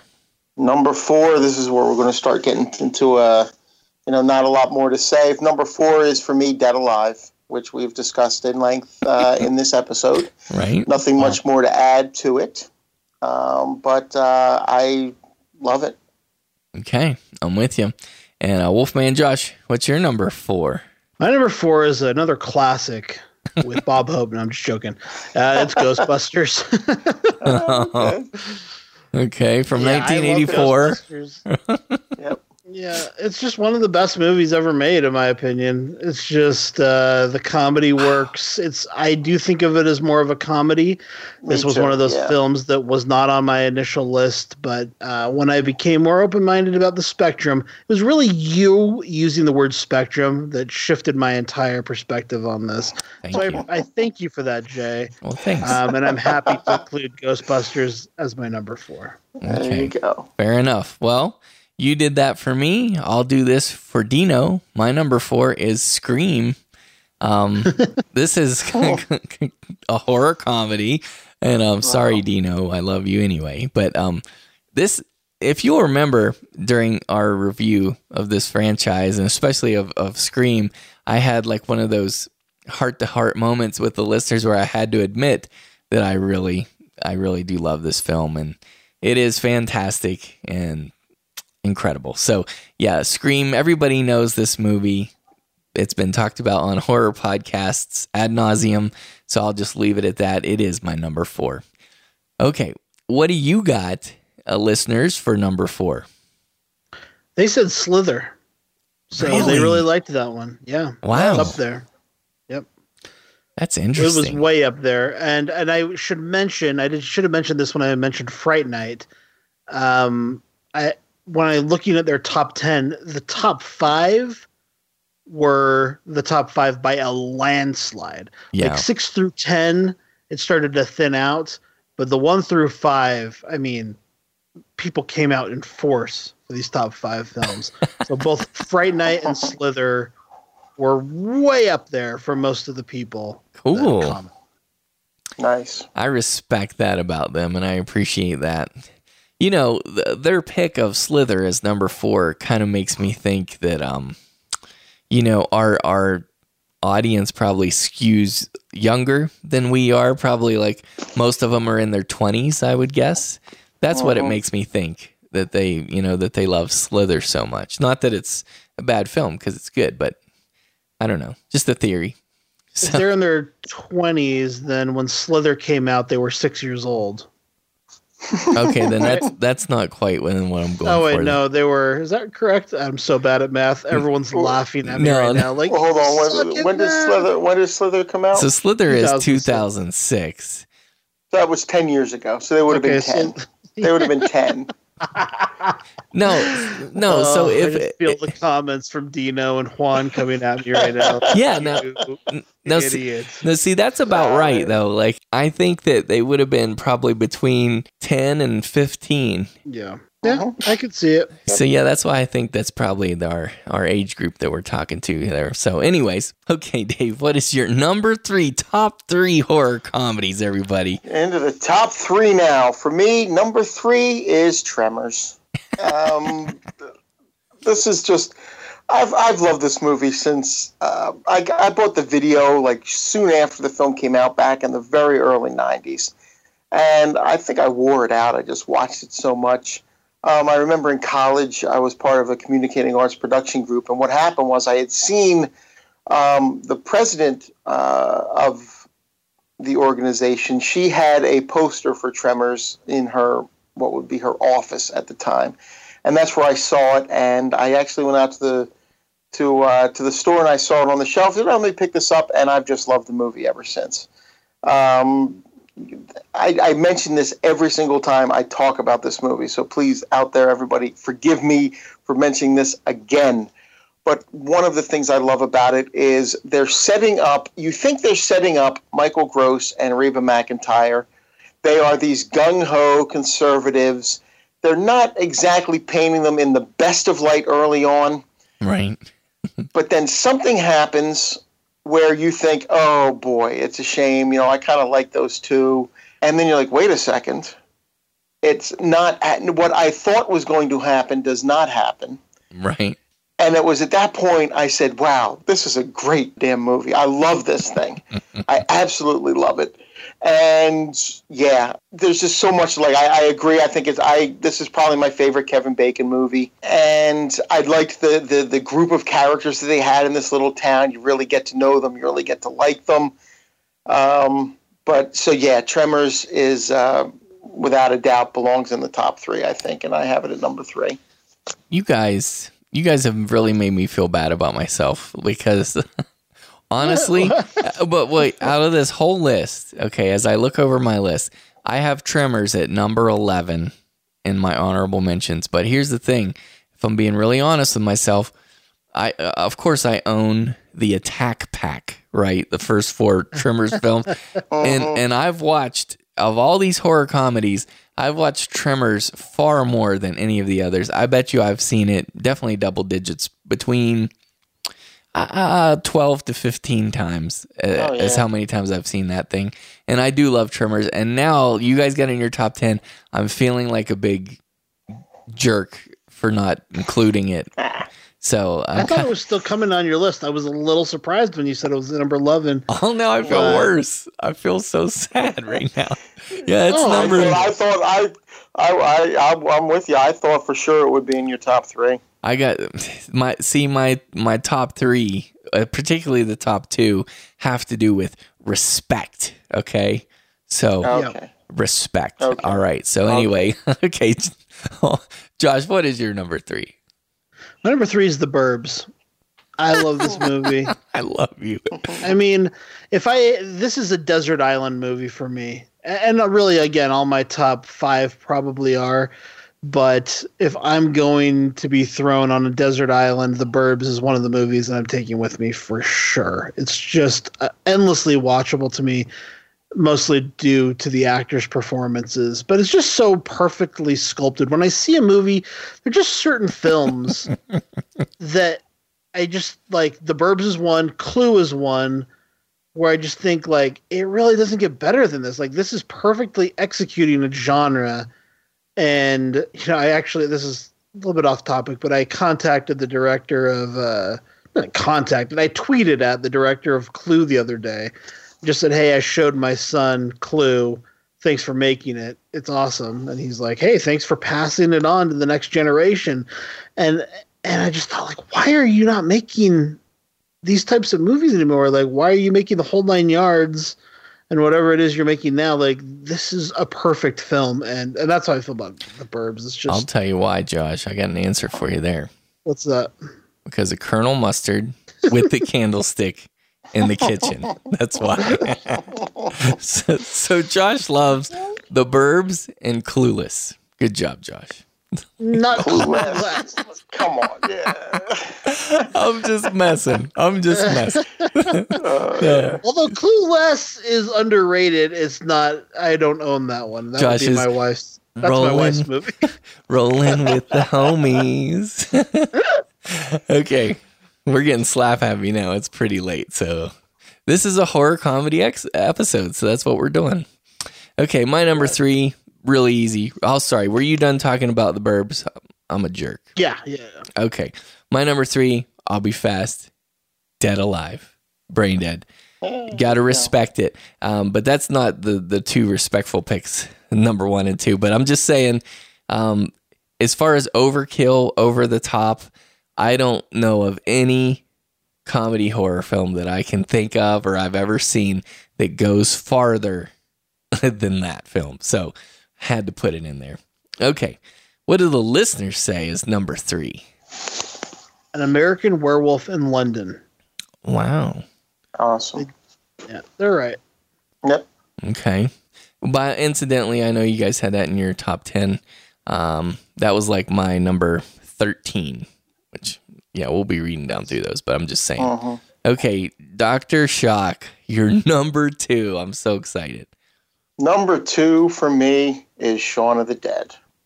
Yes. Wow, awesome. Absolutely love this movie. I, when I saw in the theater, I knew it was going to be one that I was just going to revisit over and over again. Um, one of the things, and, and I, I, think I put this when I was when I was uh, writing it up on the blog a few years ago. Uh, one of the things that you always see in zombie movies, a lot of the times with you know the George Romero zombie movies, is the characters sort of watching the media, watching the news. You know what's going on, what's happening um, okay, well, they're, they're, they're, they're tracking it down here, or they're listening to the radio and they're figuring out, okay, you go to these places, there's safety, blah, blah, blah. Shaun of the Dead tells you what happens to two guys who don't watch the news and have no idea what's going on in the world around them. Yeah. Yes. And we get that great scene where, where Shaun makes that walk, which he made the day before. Um, and a very funny part where a little kid hits him with a soccer ball and he looks at him and goes, You're dead and uh, that sort of plays out in the in the next time he's out walking. um, uh, and, and, this time, though, and he's oblivious. You see, you see blood. You see, uh, you see people laying in the streets. You see people running uh, in different areas, and he's just making the same walk, sort of oblivious. And they go back, and they're not watching the news. They're watching something else. So when they finally do break in, catch something on the news they look up and there's one standing right in their living room with them, right. almost like it's a little bit too late. So there, there is that aspect I loved, and I just loved the, the comedy of it. It is a very funny movie, uh, but then it does it does go to those areas in, that you do in a zombie movie where a loved one has just transformed. What do you do? Right. You know, how do you handle it? Headshot. Um, Sorry. Yeah, exactly. It was my but training. It, it, um, so yeah, the, just everything about this movie. Uh, it is the one that, that started, you know, pretty much any zombie comedy that came after it owes at least a little something to Shaun of the Dead. Well, even zombie movies, it, it was one of the three films that came out in the time when zombie movies were dead. Yeah, and true. No true. pun intended. And so between uh, 28 Days Later and the Dawn of the Dead remake and Shaun of the Dead, mm-hmm. these three films are responsible for the zombie renaissance. And all of them were made uh, without knowledge of the others in kind of a vacuum of we want to make a zombie movie again. Right. You know? Correct. Right. That's so true. I, I also love, I mean, the, the, the perfect example to me of the comedic genius of this film is that in every other zombie scenario, you want to get to the absolute best place to survive. And in Dawn of the Dead, they figure it out. It's a shopping mall. That's the right. best place. You got everything you need. But in this movie, they need to get to the pub because that's their place that they go to. That's where they go. That's where they were hanging. That's why the that's why the girlfriend left them. Mm, naturally. because he went to the pub and he's like, "That's the place to be. Let's go to the pub. We'll kick back with a pint and wait for help to arrive." I'll, I'll tell you one thing I love about this film, and it's it's going to be kind of hard to articulate this in a good way, but um, I think that you know zombie movies they always have that commentary, like what do they say about our broader society? Well, it, because it does that, but it also does it on a comedic level. Um, there's a little twinge to this film, I think. Um, Mm-hmm. I don't I don't know how else to describe it other than you know usually when when zombie films comment on our society by you know some kind of subtext it's like oh yeah that's true about us. We are you know consumer zombies and nuts like that. But in this film it hits me because it's uh, comedic it also makes me a little bit sad about myself and, and about oh, my yeah so it's it's really bizarre because it, it's a comedy for heaven's sakes but but it gets me like right at the heart. So powerful. Okay. great pick. Um, Josh, what is your number two? I'm not sure how many times I can say this is one of my favorite movies of all time, but um, if there was one movie I could live inside the world of, it's The Lost Boys. I wish I was with my buddies on our BMX bikes, getting holy water from the church and canteens and and sharpening stakes and and I might be conflating the Monster Squad with this a little bit, like part of that lock and load scene from both this and the Monster Squad. I just love the aspect of like we're gonna get everything together and we're gonna go out and slay some vampires and yeah, I, I just love this movie and I love the Wow. punk rock 80s butt rocker motorcycle riding vampires in this film. The design is so good. I love just the monster design in general but uh, even just the production design and costume design of this film is next level. And it's just so good at creating a believable world and a world so full of texture and color and characters so full of texture and color that again when you care about these characters you care if they die and i'm so invested in these kids. And i grew up with these kids to be honest. This is one of my first horror films um, that i really watched the crap out of. Like me and my friends would have sleepovers. There was a friend of mine who had a copy of this. It was like the tv version of the lost boys and that's all I had seen for years. I remember the first time I watched the actual version, I was shocked by the go- level of gore in a couple of the scenes because I'd never seen it before. But we used to, you know, have a sleepover every single night. We lived next door and we'd take turns sleeping over at each other's houses. And we would, I just remember being either, you know, on my back porch or in his basement with a TV and a VCR watching The Lost Boys every night. Nice. yeah. Awesome. Those are the memories that uh, you know Yeah. that make you a movie lover. You know what I mean? That's powerful. So I have two things to say to you though about this, Josh. Number one, I don't think you realize how freaking scary it would be to exist in a world with vampires. Like really, like if honestly, I'm I'm I'm not joking around. Like if of all the horror monsters out there, the one that I would least want to be in, I think, is a vampire world because I Jay, these guys are so sexy, dude. they're you know, I freaking gonna say, scary. this- I would never wanted. I would never want to be a vampire. But after watching this movie, is the closest I ever came to saying, "Huh." You know, where you're looking, and saying, "That's interesting." You talk about taglines, Jay. The tagline for this film is sleep all to me all day, party all night, never get old, never die. It's fun to be a vampire. And I just love that that's the tagline for the movie. yes. Well, and I'll tell you what's interesting to me, and I always forget about this, but this film was directed by Mr.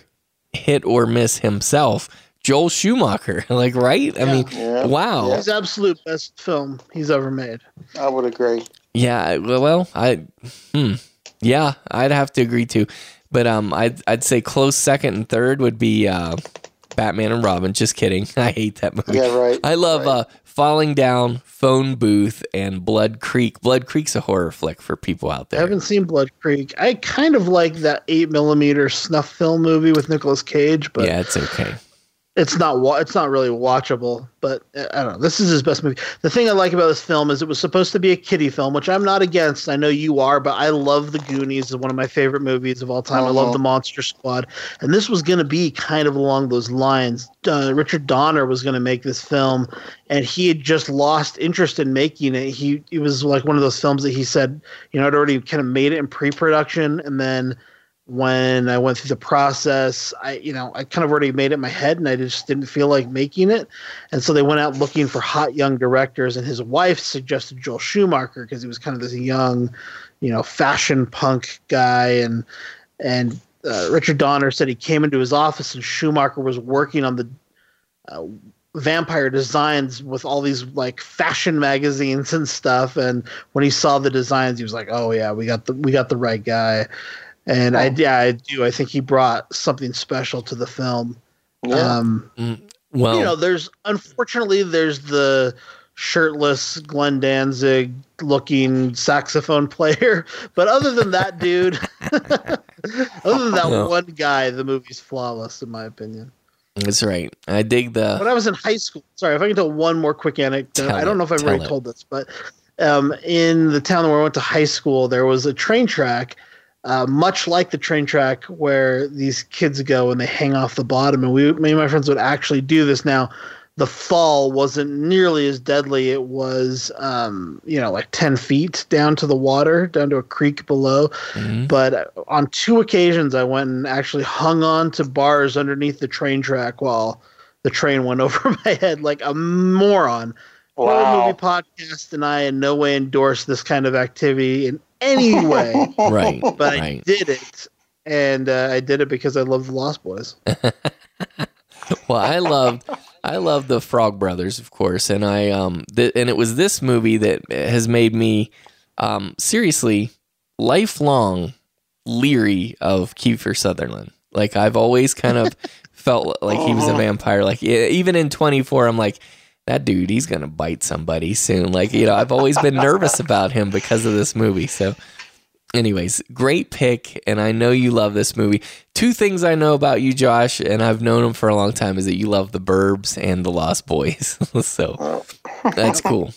Okay, so this this right here, I'm not ashamed whatsoever of this pick, my number two, but it is it is a respect pick. So I just want people to know that, and it is a comedy horror, and it is Young Frankenstein, 1974. Um, wow. One of the most striking things to me recently about this film is that my six year old son, um, well, when he was six, I showed him the original Frankenstein from 1931. And then I showed him this one, and he was much more afraid of this one. He, he felt like this was scarier to him. And I actually recall um, watching this when I was young. I mean, I've seen this lots of times, even though it's like a Mel Brooks thing. Um, right. Uh, Marty Feldman, his, Oh. I mean, his eyes have always kind of flipped me out. I mean, well, that's, bless that's his yeah, heart. that's kind of. But he is so funny in this movie. My God, he's so funny in this movie, Marty Feldman. he Uh, is. he's my favorite. He's my favorite. Favorite. Just the whole, you know. No, it's pronounced Igor.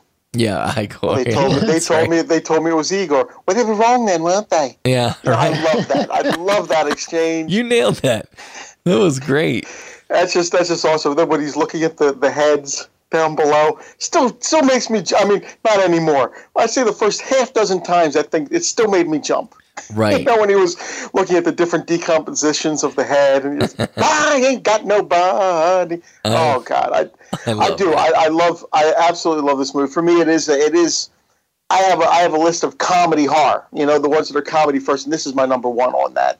On that list, I, I love it. Absolutely love it. Absolutely. Yeah, I'm with you. This is one of my favorite comedy horrors of all time.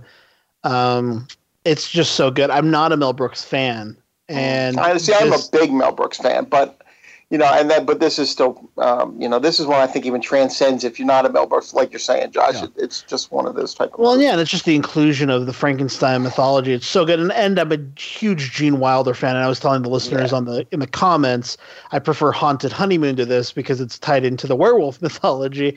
But I mean, yeah, this is excellent, excellent, all time. This is an all timer for sure. I'm I'm with you. And uh, Peter Boyle as the monster, he, I think he's exceptional. Like I've always had, you know, uh, Boris Karloff in my mind and Peter Uh-huh. Boyle. Like like growing up, those two were the monster, right? You know, Gene Wilder. I think honestly, the only person I think that can even approach his crazy, like when he, when Gene Wilder portrays craziness, the only other person I've seen you know capture it as powerfully as uh, Jack Nicholson. So I, I think his Uh-huh. his craziness is actually scary. But what were you going to say, Doc? I, I was going to say about Gene Wilder. Yeah, he has just he has so many great scenes in in this movie. I mean, I think the one where he's you know, just gets so dramatic. He, he's just it's just the way his character is. He's just so like everything is just so heavy and and, and dramatic. And and he says, "I must go in there and reach him." When I go in there, lock this door. No matter how much I cry, no matter how much I plead, don't open it. I must reach him. And all the monster does is goes, "Well, just let me out, let me the hell out of here. Starts banging on the door. oh God, it's it's so many great scenes in this movie. Yeah, it's it's very fun. It's genuinely funny. So Yep. holds up, and I'm hard on comedies. I tell you. Okay, So if you haven't seen that one, it is a must, listeners. Okay, so the listeners, number two pick, what is it, Joshua? Return of the Living Dead. Ah, Wow, we all had that on our list. all of us. Yep. Yeah, excellent. Well, that's unanimous, I would say, right? Is that the only one so far that we've all four had I'm scanning over them. Uh, yeah, it is. It's the only one. so far? Right? Okay, well, that's really impressive. Okay, so we're down to business now. We're down to our number one best rated horror comedy of all time. I'm, I'm looking over your lists. I'm trying to figure out what your number one picks are. Dr. Shock, settle this. My number one horror comedy of all time is Evil Dead 2. Oh, yes. I absolutely, and you know what's funny because I actually like Evil Dead more. It's one of my top 10 horror films. But Evil Dead 2, for me, it just gets both of them right. You know, it is a scary movie. And for me, anyway, I mean, this type of stuff, the demonic and, and every, it scares the hell out of me. So it is a movie that will scare you, and it has jump scares in there that are going to get you.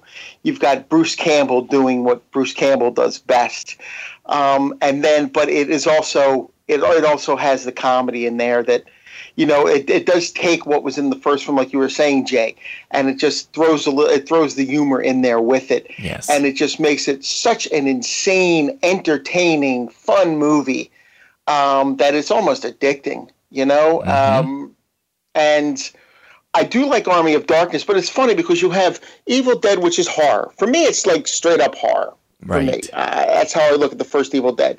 Evil Dead Two, you've got horror comedy. Evil, and then Army of Darkness is action comedy horror. I think the horror is almost third in in Army of Darkness, which is another movie I, I really like. I like I do like Army of Darkness but for me that it's like the horror is getting it just sort of it's funny how it just sort of takes it with the series you know um, how it uh, not so much lessens it but it throws other elements in there that that go along with it um, but yeah so for me evil dead 2 and and it just and it just gets absolutely insane when everybody shows up and this thing's jumping all over the place and um, another one that, that gets really gory so yeah I, I can't praise it enough evil dead 2 Interesting. Okay, that's Dr. Shock's number one. And uh, Wolfman Josh, what is your number one?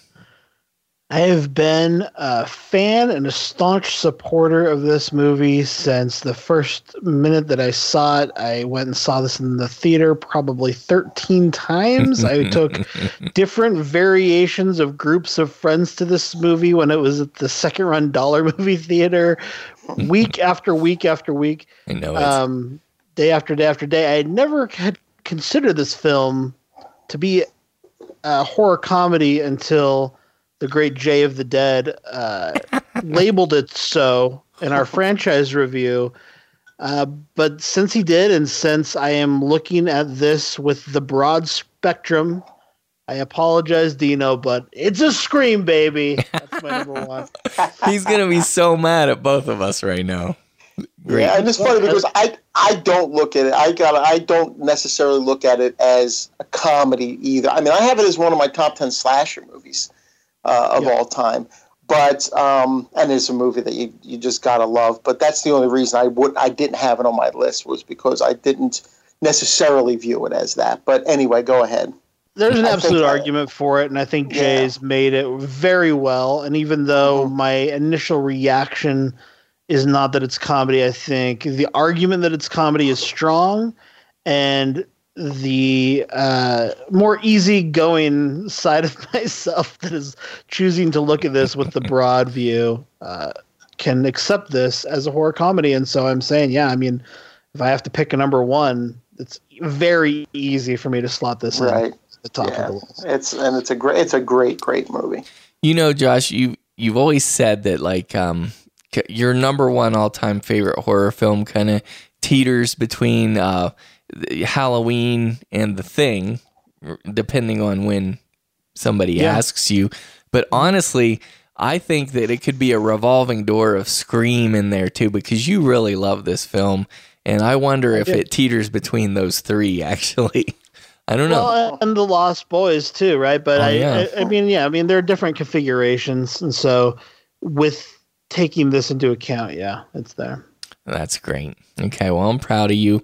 And um, so we just made Dino feel sad. Now my objective, and I intentionally want to make, I want to make Doctor Shock feel sad right now, um, because I'm I'm a little bit mad at not mad. That's not the right word. I'm a little I'm disappointed in you, young man. For, for leaving this out of your top 10. I thought for sure Doc and I would have the same number one, which is Abbott and Costello Yeah, meet and you know Frankenstein. And you know what? It's it's it's one of the movies. I, I can't really say. It's just I have these other ones. I just put a little bit above it, and that's all. I got and you. it might have it might have taken the place of Ghost Breakers six months ago. Okay. Uh, you know, because and I do love it. I absolutely love Abbott and Costello meet Frankenstein. Um, I think it's it's easily, obviously, the best movie that Abbott and Costello ever made.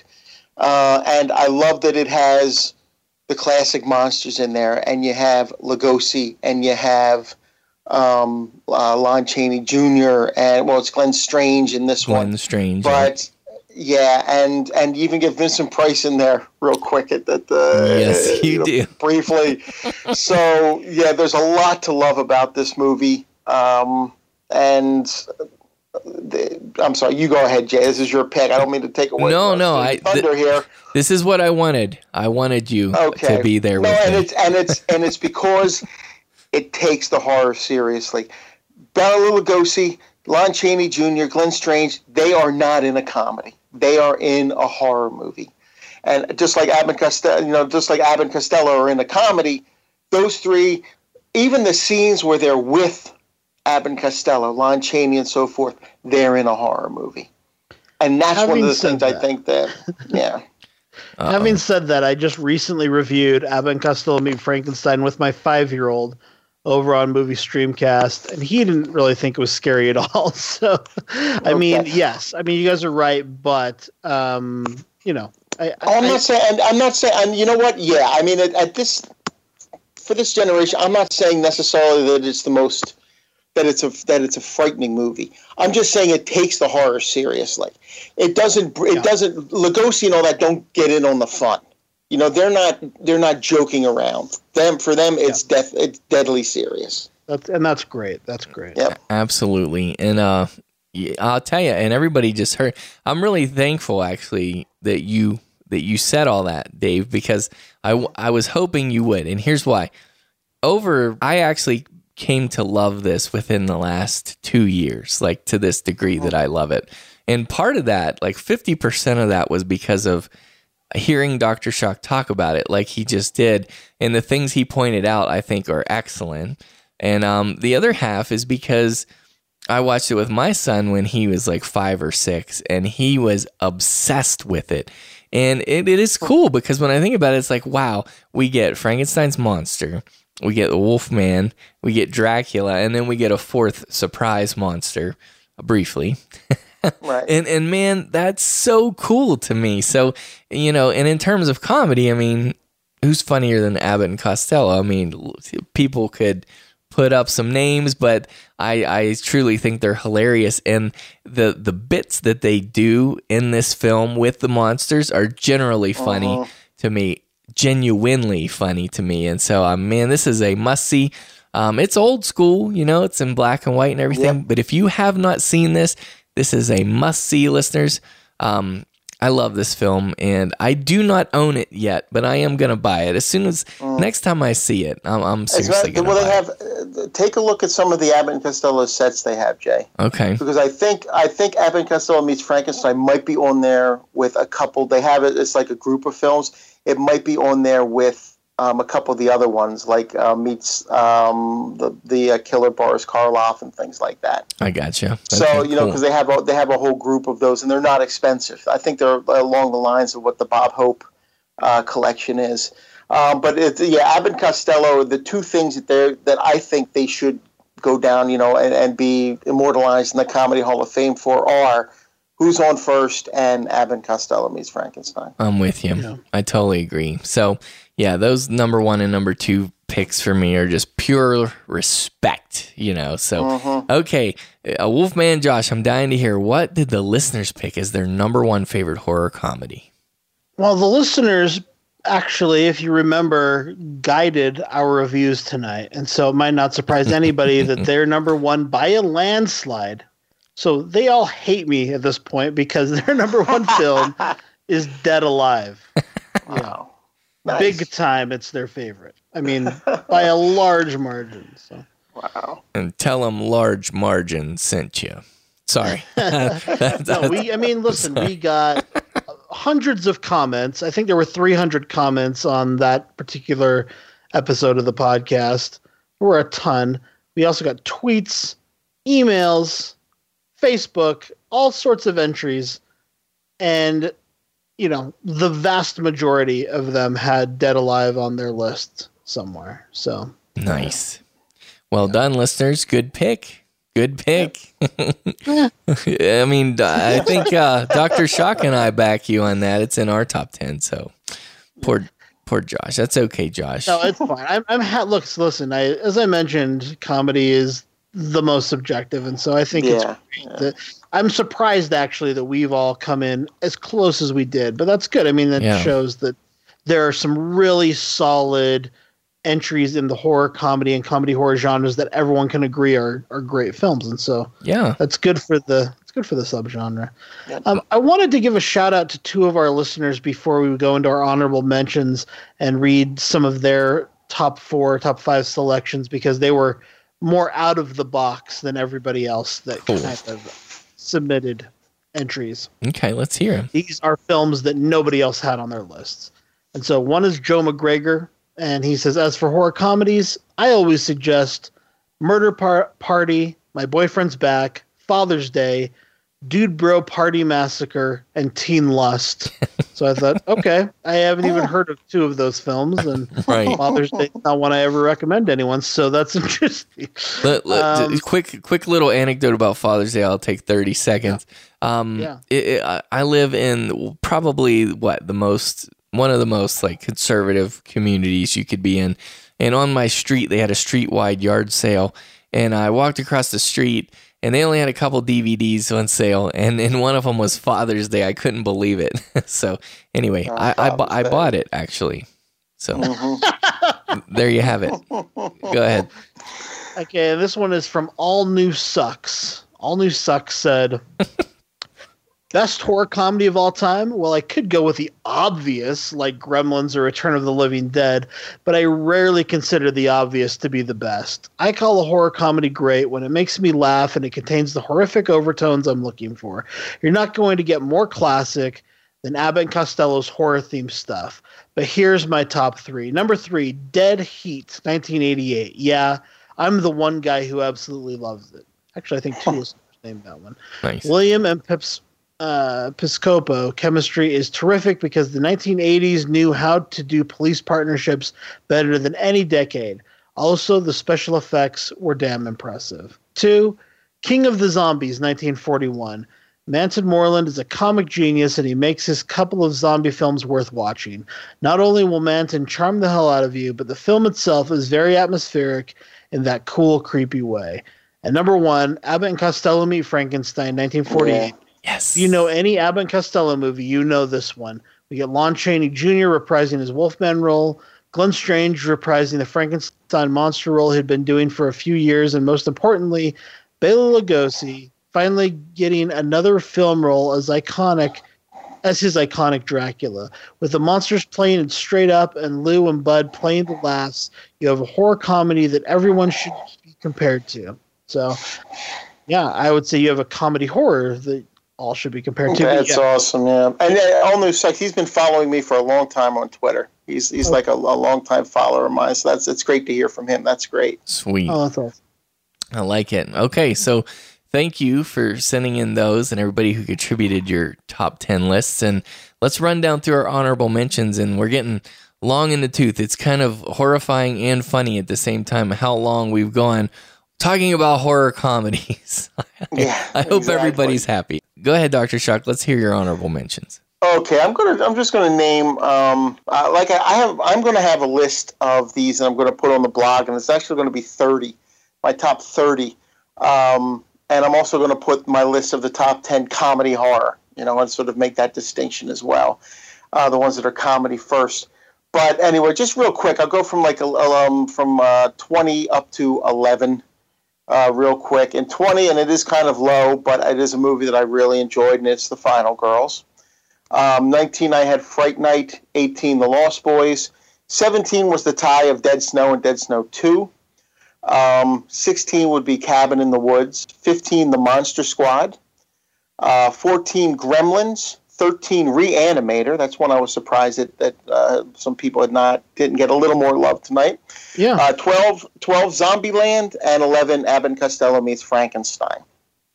Wow. Okay. Very good. Very good. Okay. Thank you. Uh, Wolfman Josh, what did you have for your honorable mentions?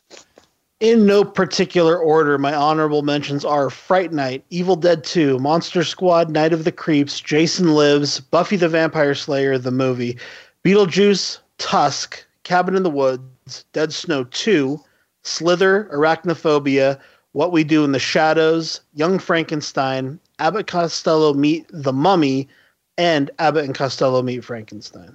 Wow. Two two in there that intrigue me. Tusk. Um that's really cool you brought that one up because it, it is horrifyingly weird and funny and and and I bet uh, Andy by the way Andy finally saw uh, what we do in the shadows and he Uh-huh. loved it. He went bananas over it. And I bet you Oh, if I would finally break down and see that and listen to the whole world that it, it would be really high on my list too. I can just tell. I'm just saying for you, go in thinking of it as you're watching a comedy film and Right. you'll you'll love it. If you go in thinking you're watching a horror film, you'll be disappointed. Okay, gotcha. All right, thank you. So here are my honorable mentions. This is like 11 through 19. Okay, so my number 11 was Tremors, Fright Night, An American Werewolf in London, Reanimator, y'all, Yeah, there you go. All right. Gremlins. So everybody get off my case. What? Uh, yeah, Gremlins is in there. The Cabin in the Woods. Uh, this is going to surprise some peeps out there. Tucker and Dale versus Evil. Okay. I, I can't help it. And, and then this is one I don't like that movie. You make me sad. Josh. You make me sad. I know. I make a lot of people sad. I'm just kidding. Um, Start with those closest to me and work outward. th- that's right. so here's the thing, guys. This is one I don't think I heard anybody say. This is definitely comedy first, then musical, then maybe horror, maybe. And it's Little Shop of Horrors from Little Shop of Horrors is 1986. that was that's part of that's part of my comedy horrors oh, actually. Oh, okay, I had That that. be a I had that there, which is. I also had Rocky Horror Picture Show in my comedy horrors as well. Okay. Yeah, those Which are is both. another one. Yeah. And I just fun movie. A little, little Shop of Horrors is such a fun movie. And I just want to shame everybody out there who did not include this on their list, even though it's not a good movie. but it's one of my favorite guilty pleasures from 1988 Killer Clowns from Outer Space. Love it. I know we had some listeners that loved that. Yes, it's amazing. So, anyways, uh, do we have a listener honorable mention list or not?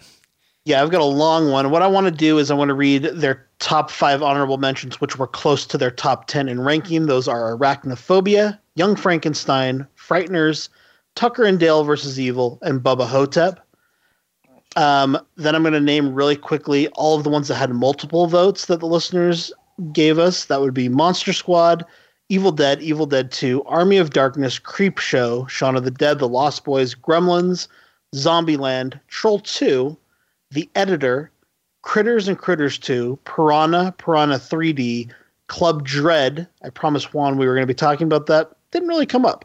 Dracula Dead and Loving It, High Spirits, Killer Clowns from Outer Space, yes. Behind the Mask, The Rise of Leslie Vernon, oh. Rubber, Jason Lives, Friday the 13th, Part 6, Cabin Fever, Parents, Reanimator, The Final Girls, Teeth, Idle Hands, Hatchet, not a fan, Eight Legged Freaks, John Dies at the End, Trick or Treat, The Old Dark House, Beetlejuice, Little Shop of Horrors, Abbott and Costello Meet Frankenstein, and Attack of the Killer Tomatoes.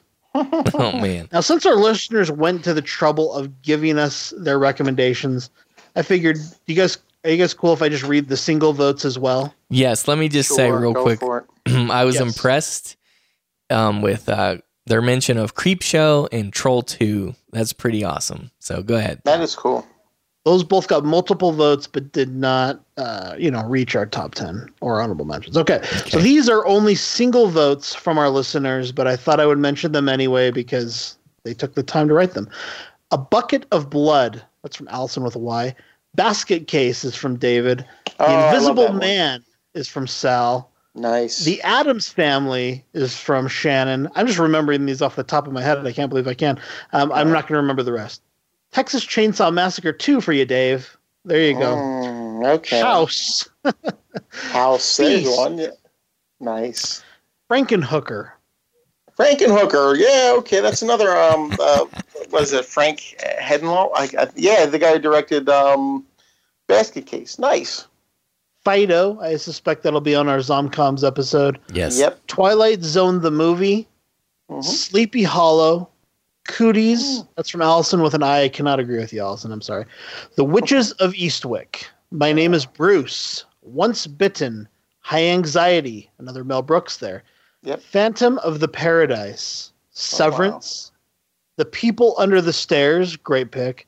Yep. Zombeavers. This is the end. the Comedy of Terrors. Cemetery Man. Dead End. Dead Heat. Murder Party. Dude Bro Party Massacre. Father's Day. Teen Lust. The Girl with All the Gifts. The King of the Zombies. Lake Placid. Inbred. Bride of Chucky. Buffy the Vampire Slayer. Grabbers. Tusk. Did I ever say basket case? I think I did. The Fearless Vampire Killers, Black Oh. Sheep. That's a cool one, Black Sheep. Black Yes. Sheep is a good one. It's yes, actually it is. better than you'd think. Yes. Yes, it is. Drag Me to Hell from our Sam Raimi. My Oh. Boyfriend's Back. Gravy. Dave likes that one. Yep. Detention. The Voices. That was an interesting film. We never talked about that, I don't think. Doghouse and Doghouse, Rocky nice. Horror Picture Show. National Lampoon's Class Reunion. Pink Flamingos. And The Tripper. Pink, Pink Flamingos. Flamingos. Nice. That it is pretty. It is pretty horrifying in parts. I'll give it that. it is. And, and a quick comment about uh, the Texas Chainsaw Massacre 2. I actually think that as the Evil Dead is to Evil Dead 2, where you had a serious version and then kind of a comedic take, that's the same thing with um, the original Texas Chainsaw Massacre serious version. And then 2 was a retread, but with a little comedy mixed in. It's interesting. If you say so. I know Dave doesn't like it, but you can't go like wrong it. with that uh, Breakfast Club poster. It's No, I, that's pretty cool. I'll give you that. The per, the poster for that is, is pretty cool. And there are things about it I do like. Like you know, um, I, it- it's not that I like that they bring um, you know the cook back. I, I always like that character, and there are things about I, I like the lead girl. Is it Caroline Williams? Um, there are things about it that are good. It's just there are things about it that just don't work for me, and it's it's usually it's Dennis Hopper going crazy at the end. It, it- I don't want to get too far into it, but you know, I guess maybe we'll do. I don't know, just just to let you know, if we ever decide to do a Texas Chainsaw overview, I am doing Next Generation from memory. I will not watch that cinematic turd again. I've already watched it twice, and I will not watch it again. I know we're right. way long, guys, but I just have one quick question. I noticed everybody, listeners, you, me, everyone had Abbott Costello meet Frankenstein. Uh, why is that the only one you guys like? Because I, for me, I like Meet the Mummy just as much. See, the, And what I about Meet the Invisible Man? I haven't seen that one in a long time. I haven't seen The Invisible Man in a while. The Mummy was good. I did like The Mummy, and I thought that there were some funny parts in it. It's Yeah. a later one. That's like one of the last ones they did, actually. Okay. Um, so they were getting a little bit. Uh, it, it was it was just getting toward the end there. Um, but no, I mean, I, I, I did like those. I know what I want to check out again is, is Meets the Killer Boris Karloff. You know that one I think is is I, I haven't seen that one in a while. Well, and for me, it's just that, yeah, it's been forever since I've seen those other ones, so I don't even Uh-huh. remember them to be honest. But also, I would venture to guess that it's because there are you know this this monster medley in in meets Frankenstein. You got these And, all, well, and you know. yeah, that's part of it. And and also Frankenstein was the first one, and because it was a hit, that's why they went on to meet so many other monsters. Right. You know, it, it's it, because that one was what made it. And it's funny because when he first read the script, um, Lou Costello said his six-year-old daughter could have written something better than that. He thought it was awful. he absolutely disliked it, and he, he thought it was ridiculous. But um, it worked out. I don't know if you ever saw some of the, the, the on the if you ever get the DVD for it, they have behind the scenes shots of it. Um, and, and like sort of like the, the jokes and people breaking up, like when Lou Costello was sitting in Glenn Strange's lap. Glenn Strange could not keep a straight face. They took so many takes of that, and, then it's it's pretty it's pretty funny. If you get a chance to see that, anybody who has a DVD, check out the behind the scenes footage. Mhm. You got it. Okay, so since it is almost 3 a.m. Dr. Shock's time. Yes, it is. We're gonna start wrapping up this show pretty fast, but I want to get to these these voicemails now. This is kind of funny since it's our horror, horror comedy episode. Um, at the end of the previous episode, as we said, uh, Wolfman Josh called some people out, encouraged to send voicemails. And the truth of the matter is, and I want to apologize to Josh and everybody, we have been getting voicemails for a long time. We just haven't been working them into the show just because um, it, this sounds sucky, but it, it's just that uh, our schedule has been insane for a long time. And so maybe we just need to do a listener feedback show where we do a bunch of Yeah. voicemails and just talk about stuff and get it out That's there. a good idea. I think that's a good idea. Yeah, we yeah, so I think that might be fun. But um well, we did get some response to Josh calling people out, and the craziest thing happened. So, um, for example, like Allison with an I emailed and said, Wolfman Josh totally name checked me. So here's my voice, creeper no more. And um it's I guess it was supposed to be attached with her email, but when I checked it tonight to grab it for this episode, there was no voice attached. So Allison with an Oh. I. I know, I'm sorry. Like I'm not saying Allison failed. I'm sure it's probably something dumb that I did, but it wasn't attached to the the email. So I'm so sorry, Allison. My- uh, anyway, and We're then looking forward to your southern drawl, Allison. we really are. We really Yeah. are. And then Adam from Chicago, who Josh, you got to know, he he leaves tons of voicemails, and they're they're really in depth and stuff. Well, um, when those come in, I got one from him and one from Brandon, and when I went to retrieve those eh, from Google Voice, it said internal internal server error, and so I don't know if Oh, no. but I'm not lying. I am not making up this stuff. So either, um, you know, if I can retrieve those before this episode releases, I'll just plug them in here. But I do have the text, you know, because Google Terrors. Well, that should be the name of the episode, right? comedy of terrors. Yes, that's brilliant. I love that. But Google does this thing where it will actually try to transcribe what they say. So, um, and it's kind of hilarious because they do not come through accurately all the time. So let's just give this a whirl. Adam from Chicago says, "What's up, guys? It's Adam um, from Chicago." Why am I calling? You asked. Well, because I was gravely and awkwardly called out um, by Josh man, way to go. Hey, I think there's no way that someone has left more voicemails than I have. And if they have, that's because I've already left so many voicemails to Earth, probably, and, uh, and it's lost in translation right there. So there's a thanks for calling me out a lot, Josh. My green hair is not Rena. Actually, and I'm sure that's not what he really said. Actually, it was a lie. I was doing a film shorts for the Selah and Man. Anyway, I'm sorry, Adam. This is crazy. Um, Yeah, that, this is that- insane. Google these these Google messages are a joke. I mean, they really are. When you, you know, but I'm surprised that first part of it was as was as clear as it was. Wait a sec. So wait, this is funny. He says, and I doubt he actually said this.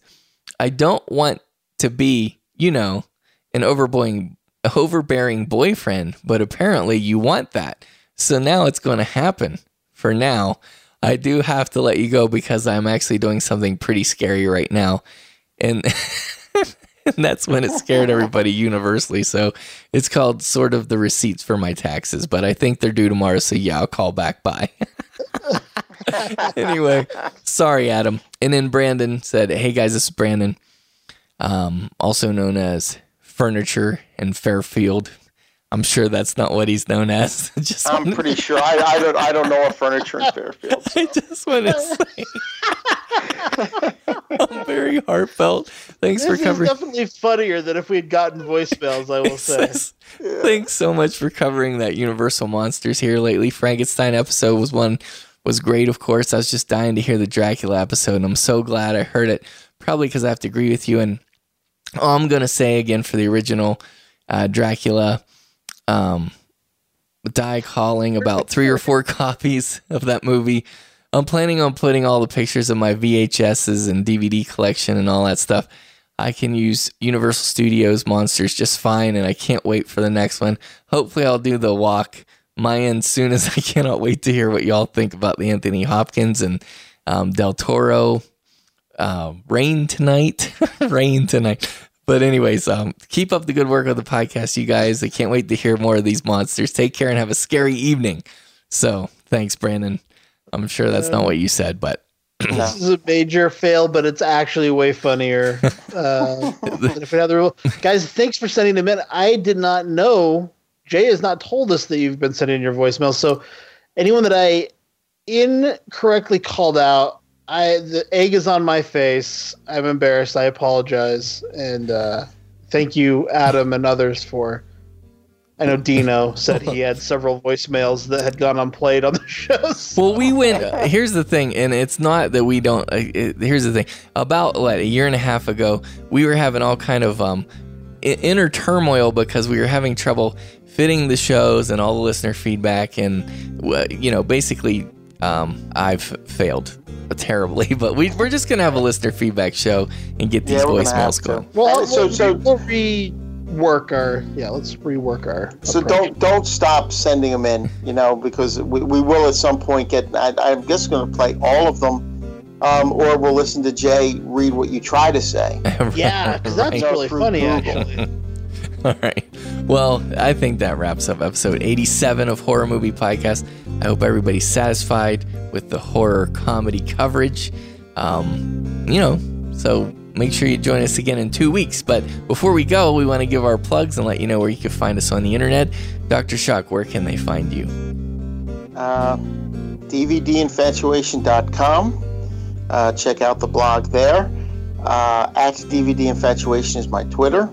Uh, my Twitter handle. What was it? Twitter. I don't know. It's 3 a.m. Give me a break. Um, Facebook. I'm on Facebook. You can find the link there. Um, or, on the website. You can find it in the show notes. Uh, I'm also on the Land of the Creeps podcast, where we're still going back and looking at some of the silent horror movies. Uh, and uh, I think it's it. Okay. And Wolfman Josh. Um, please check out my other podcast, Movie Streamcast, moviestreamcast.com. I am going to be taking a break from the sci fi podcast for a little while due to my work schedule, but those guys are still going strong over there. And I really think you guys would enjoy that podcast if you like what we are doing here. Yes. It's a lot of fun. You can follow me on Twitter at Icarus Arts. Uh, that's my preferred social media, but I am on other. So if you're not on Twitter and you want to connect, you can find me on pretty much any social media at Icarus Arts, Instagram, Facebook. Uh, I'm on there.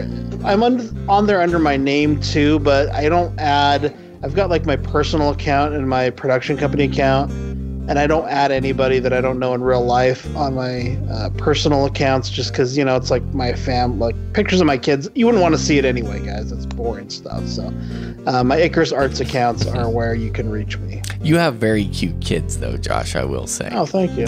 Okay. So I just want people to check out moviepodcastweekly.com.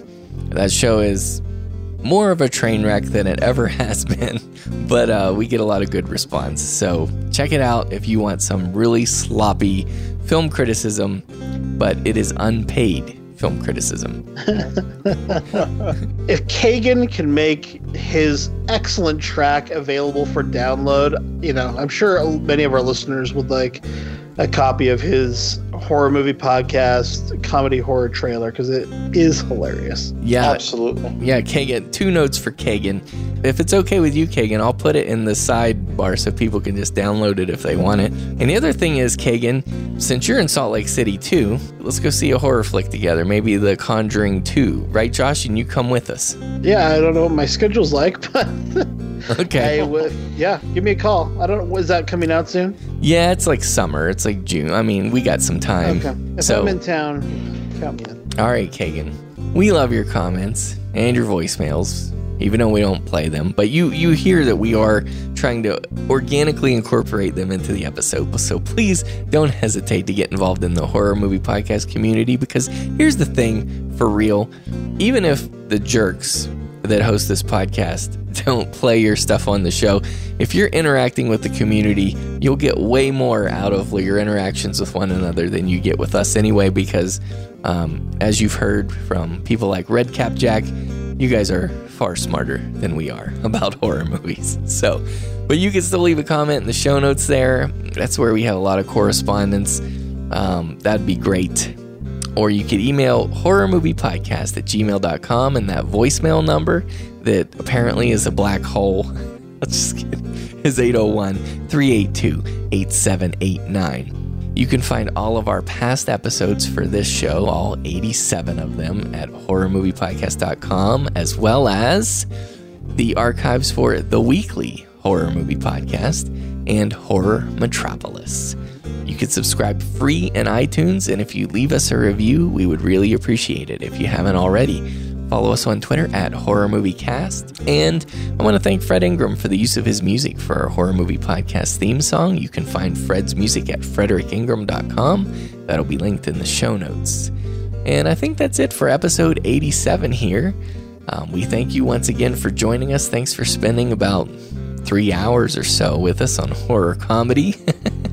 and uh, join us again Friday after next for a horror movie podcast where we're dead serious about horror movies. Anything guys. Guys, I'm getting worried. About Jason?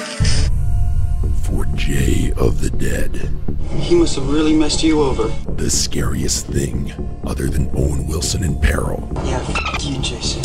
is horror comedy.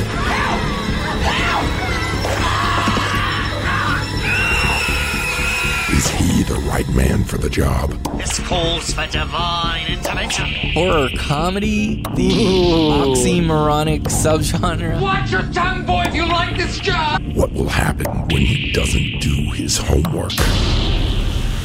Damn it, I'm gonna kick his ass. I'm gonna help him. Is it fair to punish him?